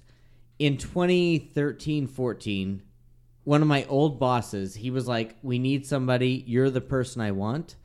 And I had went through all these interviews, didn't hear back, and I was like, Hey, what's up? And he's like, Well, it's between you and one other person The other person is dead. you don't really have enough gray hair. And I was like, okay, obviously they want somebody more experienced. So the person they ended up hiring had less experience in oil and gas than I did, way less experience doing this specific job. And so when they hired him, I was like, hey, like, I thought you wanted somebody more experienced. He goes, no, literally, Gray hair. you didn't look old enough and you didn't have enough gray hair. I- and this was like, Oh, I heard a the same few thing. years ago. I heard one. I heard. I had one And client when we tell were me. dating and you were talking about, they're always talking about old, but you're not gray hair. What was the No, the I, term? t- I heard one guy like he told me like but you where's thought the it was gray a hair? white term. And I, we used to argue. It, it, I'd be no, I do think it is a old. They look because Old gray hairs. w- That's yeah, what they call 'em. when you look at it, when you're if you're a 40 year old man in oil and gas, 10 years ago, you're not thinking about gray haired Hispanic Thomas. You're thinking about the old gray white man, right? Yeah. I mean, that's what you're thinking about. I get it. Those are the guys who are gonna No, like. That's your thing is- frame of reference because Yeah. you don't have black But men. it wasn't or so much black women. It's one of those residual things. So what they were saying was you don't look old enough to You don't- do this. no, no, no. However, no. listen. But by old enough insinuates like you haven't allowed me to be old enough in this position. No, no. To- Here, here's no. the here's what I took away. I thought The- I had it. the The thought was my my perception of us. You don't look like my ideal of the person who has experience to do this, which is this old white man it, to yeah. go do that. and Which is not. it. and not sometimes like- it was just literal like you're not old enough. But Yeah, but but it's old enough because like I want to see someone like you remember my old boss, uh, uh, they wanted Greg. a daddy. You you met him and his wife Patty. Remember Greg with who couldn't hear, white gray hair, old white man, and they're like Yeah. uh, that's who they wanted to see because Yeah. they're like I trust that old white man. yeah, and the thing is, right, if in the oil Patty, I and gas industry, if you're 60 and you've been in this industry for 40 years and you're lazy and you're like, this is the way I've done it for 20 years, you get all the accolades, you get all the vacation, the pay. If you're like 35 and you're like innovative and hardworking, You nothing. It doesn't matter. Trust Yep. me. Yes. That's why we're here. Yes. That's why I'm here. yes. And yeah, so we could go on and on, but this is the nature of the industry. So, um, Lord Browne was actually f- pretty much forced to resign because he was gay. In uh, it was actually this week in 2007, May 1st. Um, so his background on what happened is, so you know his mom. So he was closeted for 50 years and he was severely closeted he could not come out uh you know he just This felt like around what year ish? so he was born in uh, 48 he was uh, started with bp in the 60s so 60s through the 80s he became a ceo in the 90s uh, through 2007 so even as late as that he was um, you know just felt he could never come out. Um, so his mom was Jewish, and a lot of her family died, was murdered in the Holocaust, and so, and he was very like proper English, and so his thing was, gay is bad, and as my mother's family taught me, if you're bad, you can die for it, and it has dire consequences. So he was like petrified; he was never going to come out. Um, so growing up, he you know could never come out, whatever. Um, when he started working for BP, he uh, when he started working for BP, he was in this machismo industry where you know he was working in the field, and of course, like you're not going to come out working for BP in the field, like Right. yeah, Because they, I mean, to the point, it's like very Yeah. machismo. Like the- Exactly. it's roughnecks. It's it's it's when you're roughneck. When you're talking about being a roughneck in the oil Yeah. patches, it is not a Yeah. uh, um, to use a exaggerative term, a limp-wristed person. I mean, it's Yeah. it's Ooh. the it's the I I mean, Exactly. and that's a stereotype, but it is the this rough and Yeah. scraffy. I mean, and for me like um you know i worked on the rigs for four years and it like i can't even imagine um uh you know being out it's like you know your day-to-day life would really suck it would be horrible and so um so his mom was jew um so, so his mom was Jewish, you know, like a lot of her family died in the Holocaust. He started working for BP, which is very machismo. Um, and he always thought, well, maybe the more I'm successful, the more it's going to be easier to come out, whatever. But that never happened. And so the more he was successful, um, the harder it was. And so his solution was if I'm an overachiever and all I do is work, nobody will ever ask me about my personal life because they're like, well, all he does is work. Jason Collins, Yeah. right? Well, and actually, like the reason every- I wanted to talk about this was this. I really self-identify with him a lot because, you know, I feel like early on in my career, all I did was work, and that was my priority, and I sacrificed like my personal life, including friendships, because of it. But um, my thing was, I was very poor, and I was petrified of not having a paycheck because I grew up so poor, um, and so. Uh, his thing was all I'm ever going to talk about is work, politics, news. Um, if all I do is work, nobody's ever going to ask me about my personal life, whatever. Um, and he did this his whole career until he was in his 50s. And then, you know, his parents died. and he ended up pretty lonely, you know, because he had nobody. All he did was work all of his life, whatever. So he actually um, joined like an online escort service, Oh, and uh, Oh, he is- he met a guy. So he met a guy right. who was an escort, and they ended up getting together. They were boyfriends for three years. Wait a minute, they were boyfriends. Like, how does that work? I mean, So, you know, reading between the lines, I don't know that he had a lot of sexual experience before this, but I feel he didn't even feel comfortable having sex, or if he did, it was like kind of a very, you know, one off experience. So after his parents died, he um but I mean, he was in his fifties. When you say boyfriend with an escort, like that seem, just seems like, I mean, No, Anna, so what happened Anna was- Nicole Smith was a not so escort, he uh, met a guy through an escort service. They became boyfriends. They were together for three years, um, and uh, after they had broken up, um, he agreed to pay this guy's living expenses for nine months. So he said, "I'll pay everything for nine months." That's pretty much what I did to Kendall when I uh, da- started dating him. I'm kidding. I'm just kidding. He's giving me. I didn't pay for anything for you. Don't worry about it. That's not what I'm saying. Oh, sweetie, you did. I dragged that out for uh, nine, Nine years. years. I paid for a lot of shit. Who's the fool now? it's me. So after nine months of this arrangement, um, his got pregnant. boyfriend Don't play. basically said, "I need more money," and Lord Browne said, "No." Like I told you, nine months was what I would pay you, and uh, so he sold his the story to a UK tabloid. Mm. So in January of 2007, this UK tabloid called uh, John Browne and said, "Hey, we're going to release this story." So as you know, in 2006, John Browne said, "I'm going to retire in 2008," which gives a two-year transition period. Very common with a behemoth oil company, like we need somebody to transition for two years, whatever. Um, so he agreed to retire in 2008. He had been CEO for like 13 years, whatever. Um, and uh, when this happened, he was like, holy shit. So he called his lawyers and they said, let's get an injunction, try to stop this thing. He told BP, I need to re- retire like immediately. And they said, what the fuck's going on? And he said, I can't talk about it.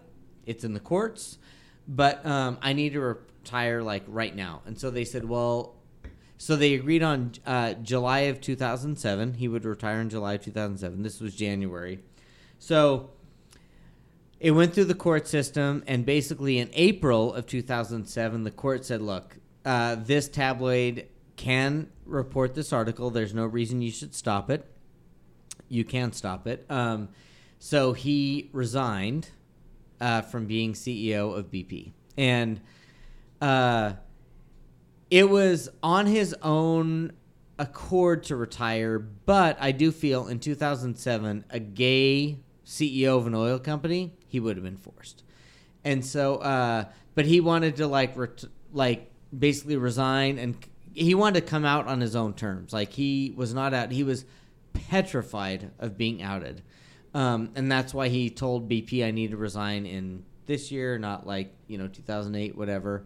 Um, so he, That's so sad. yeah, So sad. yeah, and it was because this guy was trying to milk money out of him. You're the one of the most successful people. Yes, the and the thing is, he BP like at the time, I like it was teetering when he took over, and he steered this company to success to where it rivaled BP or uh, Exxon, Shell. Yeah, I mean, in Yeah. 2007, oil was doing very well. I mean, Yeah. they were hundred, almost hundred dollars a barrel. So he had, I Yeah. mean, he could have done nothing wrong. Like, and I, I mean, he was just so successful. Like, I mean, BP affected the world economy, right? And so, like, he was on CNBC. He was like, yeah, but he- you could have done. I mean, to be an oil and gas, I, I don't want to minimize it, but when oil's a hundred, actually at that time it was like over a hundred, almost a hundred and forty dollars a barrel. You really can't do like you can't fuck up that company. yeah, So the fact that he's like in this position of power, rivaling, Yeah. uh, once like in the down, you know,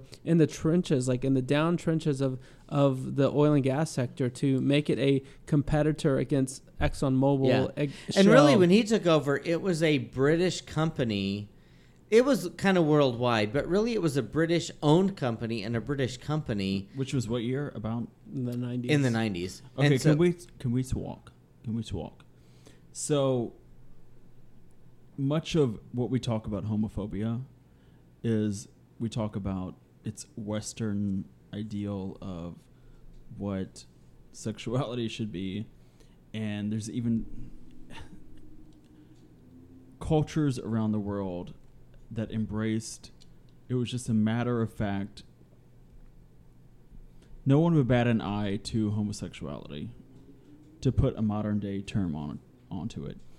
And then they had to be taught that that's bad. And much of it was colonists that mm. said, um, the Bible says, yada, yada, yada. The Babel. A lot of it was from England. And I love, I'm an American, both sides of my family. I've traced back to the 1600s Oh, from here we go. England. No, no, be- let me say this. to be German. Oh yeah, Alan, that was wrong. So both sides of my family are English. Love the English. I think the English sense of humor. I get. I got it. People used to say you were British. as a Shut up. Shut up. But I'm saying all that to say a lot of homophobia around the world, in my opinion, started within Britain. And he was very old English, like very stuffy, you know. Um, so I think a lot of that played into his why he had to be closeted. Um, and looking back, I mean, I think he, in his mind, he would have had no career if he was not closeted. And he was severely closeted. I mean, I don't, I re- like, I mean, he never, like, he still to this day doesn't really talk about his personal life, including the gay aspect, but I don't know that he had a lot of sex throughout all these years. And he was like almost Have 60 any of us? when, Have you? Have I? well, I haven't, you know that. But You know Tony does all the Um, time. That's all he's doing during quarantine. yeah. I got a revolving door. Tony's not Um, gonna get COVID. He's gonna get something whistling. else. yeah. But um uh for him Yeah, he was in the closet. I mean, he just Yeah, oh lived yeah, so he didn't even come out of the closet till he was like in his 50s and it was after his parents died and then all of this happened like almost when he was 60 and he still to this day like doesn't really talk about it things like that. I don't understand. But uh, uh, again, I, I will look at you, Kendall. Maybe, maybe it was just me. Uh, but I do. I have come to appreciate that our people are on different spectrums of the Yeah. need Yeah. to have sex. Like their sexual, like it. it To me, Yeah. if you come out at 60, good. That was your time. Good. well, no, I'm no, not no, gonna. no. My point is the fact that he's. How like, do you wait till like, that? How Yeah. do you not have sex? Like that's Yeah. like to me that's an instinctual. Like well, why do you think he animal wasn't thing. having sex? He was. I'm sure he was Well, screwing he, lots was of people. doing something. He I don't know. having, like it, just reading Let's not the act lines, like it we seems like he. I don't know that he was, but, But anyways, not make but he was, assumptions, he was paying for it. I mean, obviously he was paying for it, so he's getting it somewhere. right. But I just don't. But I- it seems like he didn't really even do the escort thing until that late in life. Like, it, like this was his first boyfriend. Eh, When he met this guy in 2003, he had only uttered the words "I'm gay" twice in his life, This and is he was in his 50s. This is what's sad. Is like when we deprive, when we make homosexuality He's British, so he just meant he was happy.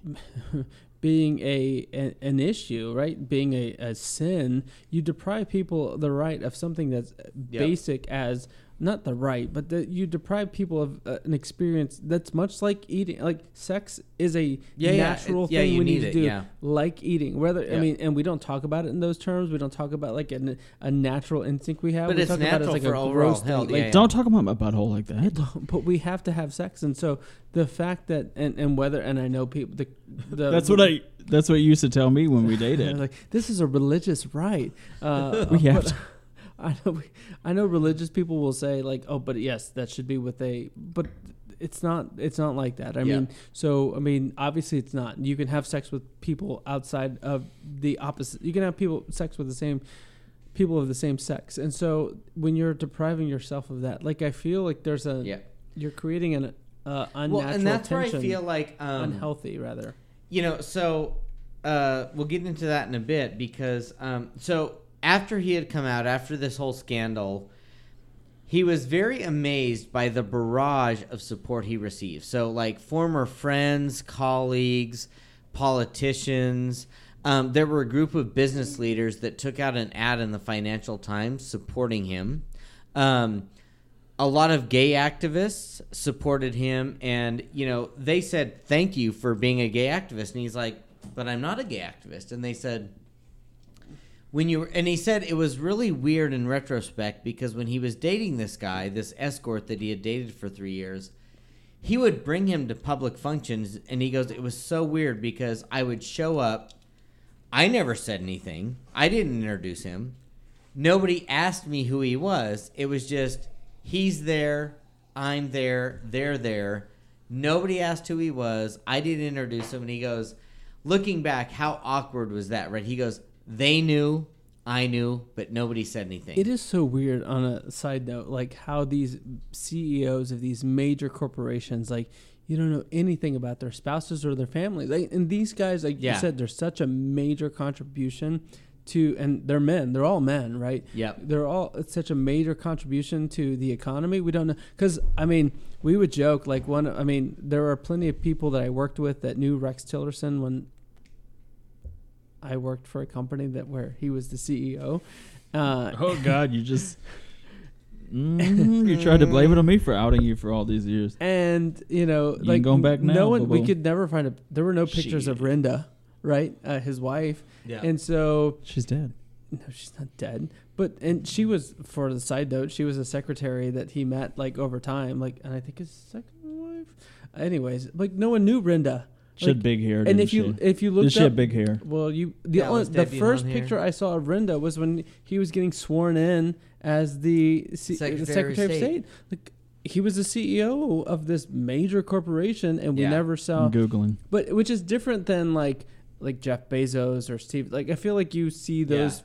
spouses around. So I mean, Yeah, because I feel oil and gas is so old school. and, It's just, but yeah. these guys aren't like uh, unlike a Jeff Bezos. Like they go to political events, but like you're you're gonna get those oil guys into these head of state events, right? I mean, they're gonna be Oh, yeah, yeah. shaking hands Oh yeah, with hair. the presidents and those sorts of things. they- especially British petrol, like BP, because it's like it's kind of like Shell. It's very international. Where Exxon, I mean, Exxon is international, but BP and Shell, it's in their DNA to be in every so country. I Well, can we talk about uh, British people? I love them. I identify with them probably more than Americans because Mhm. Americans are gross. Y'all are gross. uh, they think they're better than everyone else on Earth. The Not British. all of them. This is a stereotype. The stereotype of British people. But you literally think you're a British person. right. So what does Take- that say about what you? will. Uh, is they think that it's the center of the universe for British people. Um. So that whole sense of like what a man is supposed to be, and we're the greatest, and we're the all the stereotypes of British people is very much alive in the thinking of how you treat a gay man, and also in the U.S., our own twisted perceptions of how you should treat gay people Yep. is a byproduct of that kind of like, Ooh, did someone say bye? oh, here he is again. Uh, that perception of how you should treat people and treat um, non-British people and this and that. And You know what's also sad about this? So he was so closeted for so many years, and I think it's like, I don't think you could be this unless it's part of your innate personality to kind of be reserved. But um, uh, yeah, that's me. he literally um, cannot. Uh, he really can't talk about his feelings to this day, and especially the gay thing. And so, one reporter that interviewed him, she she said, "I've never met anyone in my entire career who gave away less of himself than he did. He just." So she wanted more. She wanted more, But She he's saw gay. him He and wanted more. doesn't want it. He doesn't want up your skirt, Um, girl. Yeah. You know what's also interesting? You know, he said he could like and this I guess shows how he was naive in the gay world even in his like he didn't come out till he was in his mid to late 50s um or even I like admit to himself and like start experiencing gay until he was like in his mid to late 50s. He said, My whole job and life was about mitigating risk, right? Like, you don't want a Macondo to happen. Um, and he said, I never even thought I'm getting together with an escort, I'm paying for everything. When I dumped him, I said, I'll pay for everything for nine months. He goes, Never even crossed my mind that he would say, Give me more money, or I'm going to tell like a tabloid. He goes, How did I miss that? Uh, You know, so it's kind of crazy that um, I feel that's, you know, we all learn, you know, as we're going through life. And so, Oh, that was a real thing that was going through my mind when I was engaging in precarious activities in oil. Well, I was an oil and gas employee. I was like all the risk mitig. Like, well, this is. I mean, so yeah, I w- went through several measures to try to mitigate. But yeah, I'm but and, and so he, the was like, CEO of and that's what he said. He goes, "How did I like after this whole scandal like had broken?" He's like, "How did I miss that? My whole career was like he wouldn't have been CEO BP if he wasn't like managing risk." And Because he's I mean, we were talking about that?" this earlier with Kendall and I when we started dating. It was like uh, there were measured things that we would, uh, that I would try to instill that we did and or didn't do, and and then it got to a point where it's like I, I don't want to do that anymore. So Yeah. but because you calculated risks, yeah. Do you and I, and I do feel like um, this poor guy. If you know, if you could have been an out person, right? He wouldn't have been like cornered into like you have to meet somebody on an escort service. Like if you could be like a CEO of an oil company in the 80s or 90s, you could have met any freaking awesome you, person you wanted. You could have went to like yeah. and not, not not to disparage any escorts, but I'm like you didn't have to uh, date an escort who was gonna, you know. And the reason the the the bad thing about him dating an escort was that escort came and Mm. like tried to.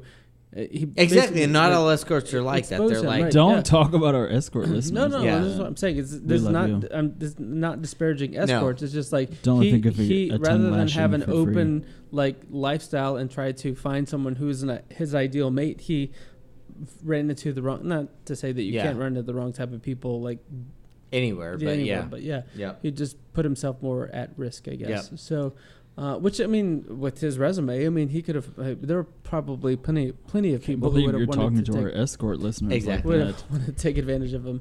Tony, do you remember when he came out? Like you were working oil and gas. Yes, and so here's why I wanted to talk about him because I was 28 when he came out, and I was like, So it was next year. I was kind of on the apex of. Maybe I was so struggling with like coming out, but I was like, I like, because for me, I wanted a career. I had worked my ass off, like in junior high, high school, college, it whatever, back. and all them early career and i was like i really want to like have a good career but if i come out and i remember at the time i was at a happy hour and i remember this like i was working at merrill lynch at the time and the senior banker was look he was giving me these filthy fucking looks and i knew from day one he didn't like me and i, I remember him like mouthing like he's a fucking faggot Oh god. to some to some other people and i was like Tell me that guy's gay. i kind of wonder if he is We're gonna because face he stuff. hated me so much After this, we're gonna Facebook stalk him. Don't worry. Yeah.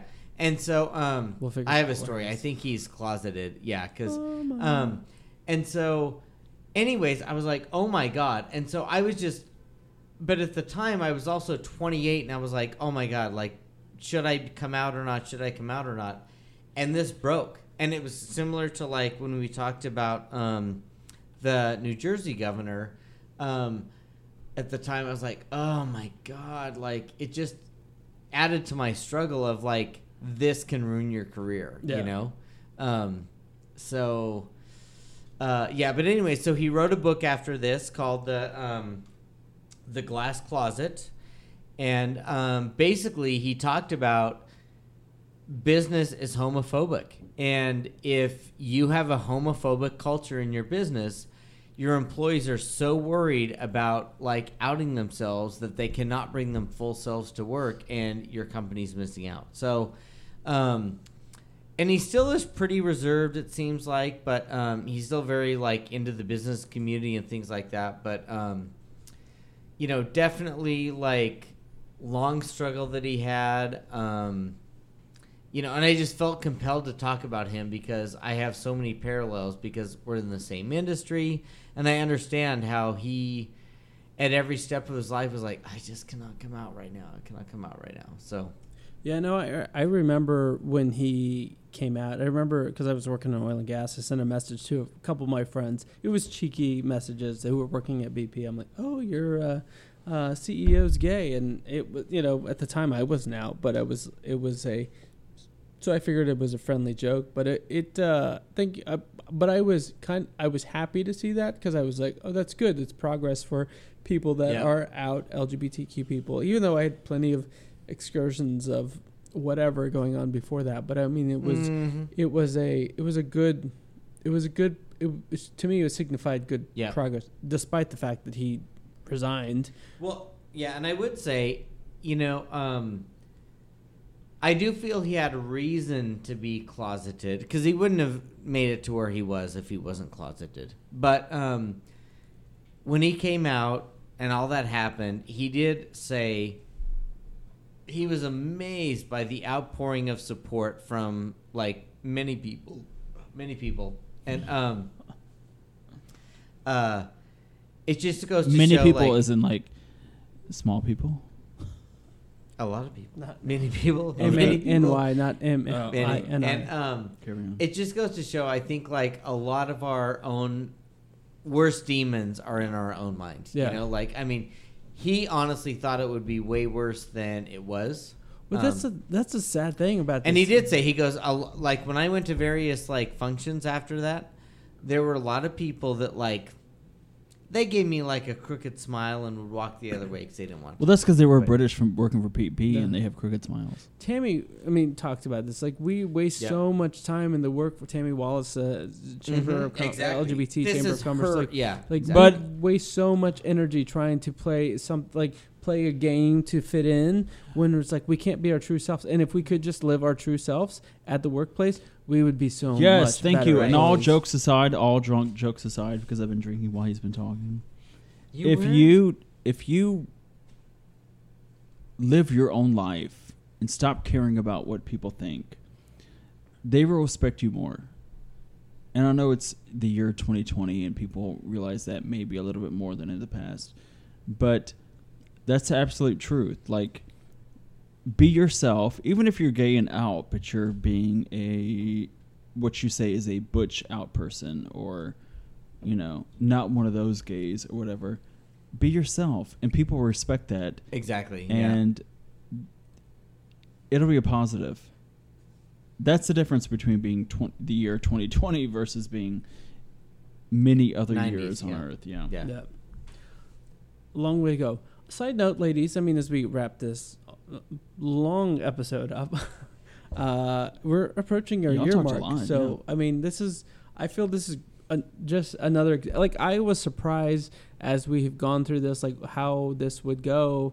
These stories continue to amaze me, inspire me, surprise me. So, uh, I appreciate you guys bringing these fun stories. I mean, the talking about the the lesbians and their struggles in terms of how you know in the feminist movement and trying to equate their own equality or create their own equality. I mean, um, you know, the BP CEO, one of the most successful companies. You would think he'd like feel like some power. and he like, really made BP what it was. Right. Yeah. I mean, you would think Yeah. that be inspire some confidence to be like, you know what, I can do this and I can be out and I'm gonna I'm gonna make an example. And he said, no, I'm not gonna do that because he was so scared about the reaction of Petra- society. and he, he seems petrified. And he was in his 50s and 60s. I mean, you think about it from a Yeah. financial standpoint. The guy had made had already earned millions. So you were But it thinking, like, also makes me think like, you know, in his own mind, it was after his parents died that he really like met this guy and like pursued a relationship with him. And so, an escort though. yeah, but your own mind is your worst enemy and so But yeah, uh, that's my point. Is like you can make you can be one of the most powerful Mm-hmm. CEOs in the world, make millions of money, millions of dollars. Uh, and But his history and background, like, yeah, yeah, and that, and to this day, he like still cannot comfortably talk about being gay. It seems like, and so and the guy didn't. you just can't get outside of your own mind. Sometimes. Yeah, because of this perception of like what Yeah. gay homosexuality means in society, and then to be, you know, we talked about Jason Collins today, like being uh, a, you know, the first in in 2013, and still there's no one who's done what he's done, like to be an out gay player of a major sports Yeah, because sports is so yeah. And to me, this is not hyperbole. If you're 70, 60 years old that just came out or about to come out or want to come out or any of that kind of stuff, you are a revolutionary. To me, in my honestly, in my Yep. in my mind, just like Harvey Milk or any of the people we ever talk about. I agree because sometimes I look at myself and I'm like, how the fuck did I go that many years like without sex, not living, you know, living the gay lifestyle? how many years and counting?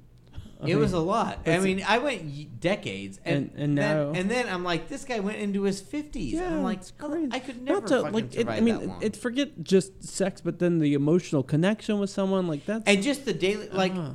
like I mean, I think of you a lot, like What's that? Kendall. You were having seizures when Mm. you're like couldn't come out of the closet, right? And it's like. This guy had to live that life till he was in his 50s. I mean, could you imagine what you would be like if you could not have come out till you were in your 50s? Sexy. Of course, woof. But I mean, the emotional turmoil, you know what you faced in that short amount of time. You can't come out till your 50s. Yes, that's why I judge no one who I Exactly. I am never critical of people's individual. You come out when you out want to or journey. need to. Yeah. If you come out at there was a guy uh, I forget who it was. There was an actor that came out at ninety something, if not hundred and something years old. I can't remember. Last week, who is a fairly well known person yeah, I don't know. who came out at 90 something years old. He was like, I just have to get this off my chest because I'm inspired by other people that are doing this and I don't Yeah. want to die living a lie. Like, make no assumptions. Sometimes you come out at eight, and that eight year old probably has a mother, for the most part, that's, in, you know, like very Supportive, supportive. yeah. Or sometimes they come out at 38, which to some people is old. To that 68 year old is really super young. Yeah. I'm 37, so to me, 38 is really old. But just kidding. Uh, the point is, come out whenever you need to, but also know that you'll. It might be hard when you do it, but it's perfectly fine and okay I Yeah. agree. when Yeah. you do. Totally agree. All right, another marathon episode. This is what happens, and when we have nothing else to do, we just keep talking. Quarantine, long just episodes, sitting around, like drink, just drinking juice. Thanks for listening to our podcast and kicking with us another week. Again, another marathon episode. A special thank you to the guy who keeps our sound in check. That's Spencer from our Spoopy Podcast, which is part of the Listen Work net, Listen Works network. You can find our Spoopy Podcast at ourspoopypodcast.com, and you can find them on Facebook, Twitter, and link, uh, not LinkedIn. No, they're not hiring right oh now. Oh my god! You can find them on Instagram. Grindr? You can also find them with us on every Tuesday, like we talked about earlier, on this our Sassy Hours on Facebook Live. Don't forget to subscribe to us so you can hear future episodes and visit our website at let's talk about gaystuff.com. We got some things coming with that. Uh, Either way, you can find if you want to find out about some LGBTQ pioneers from Women's History Month, Black History Month from February and March. Check it out. We got some cool stuff there. You can follow us on Facebook and Instagram at Let's Talk About Gay Stuff and on Twitter at Talk Gay Stuff leave us a review. Tell us what you think. We love the five star button, you know, clicks. So do those. Tell. Oh, I have a question to you people outside the U.S. Is a Grindr a U.S. thing or y'all? Oh no, it's Y'all people over there, y'all. International. Where are you on Grindr? Grindr's International. Is it Africa? Australia? I just told you like a week or two ago because of the pandemic. I wanna know about Grindr is Grindr culture. Free global chat, so you can chat. I Trust. know, but I want to know Grindr's- what the Grindr culture is Oh, in Asia, oh, the culture. Africa. I agree. Yeah. It's You know what I same. mean? Like, is it the same? it's the same.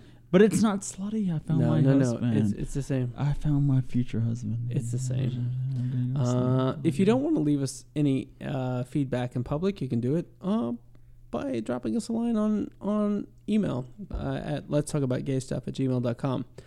Um, so, with that, another fun episode. We're here. We're queer. Get used to it.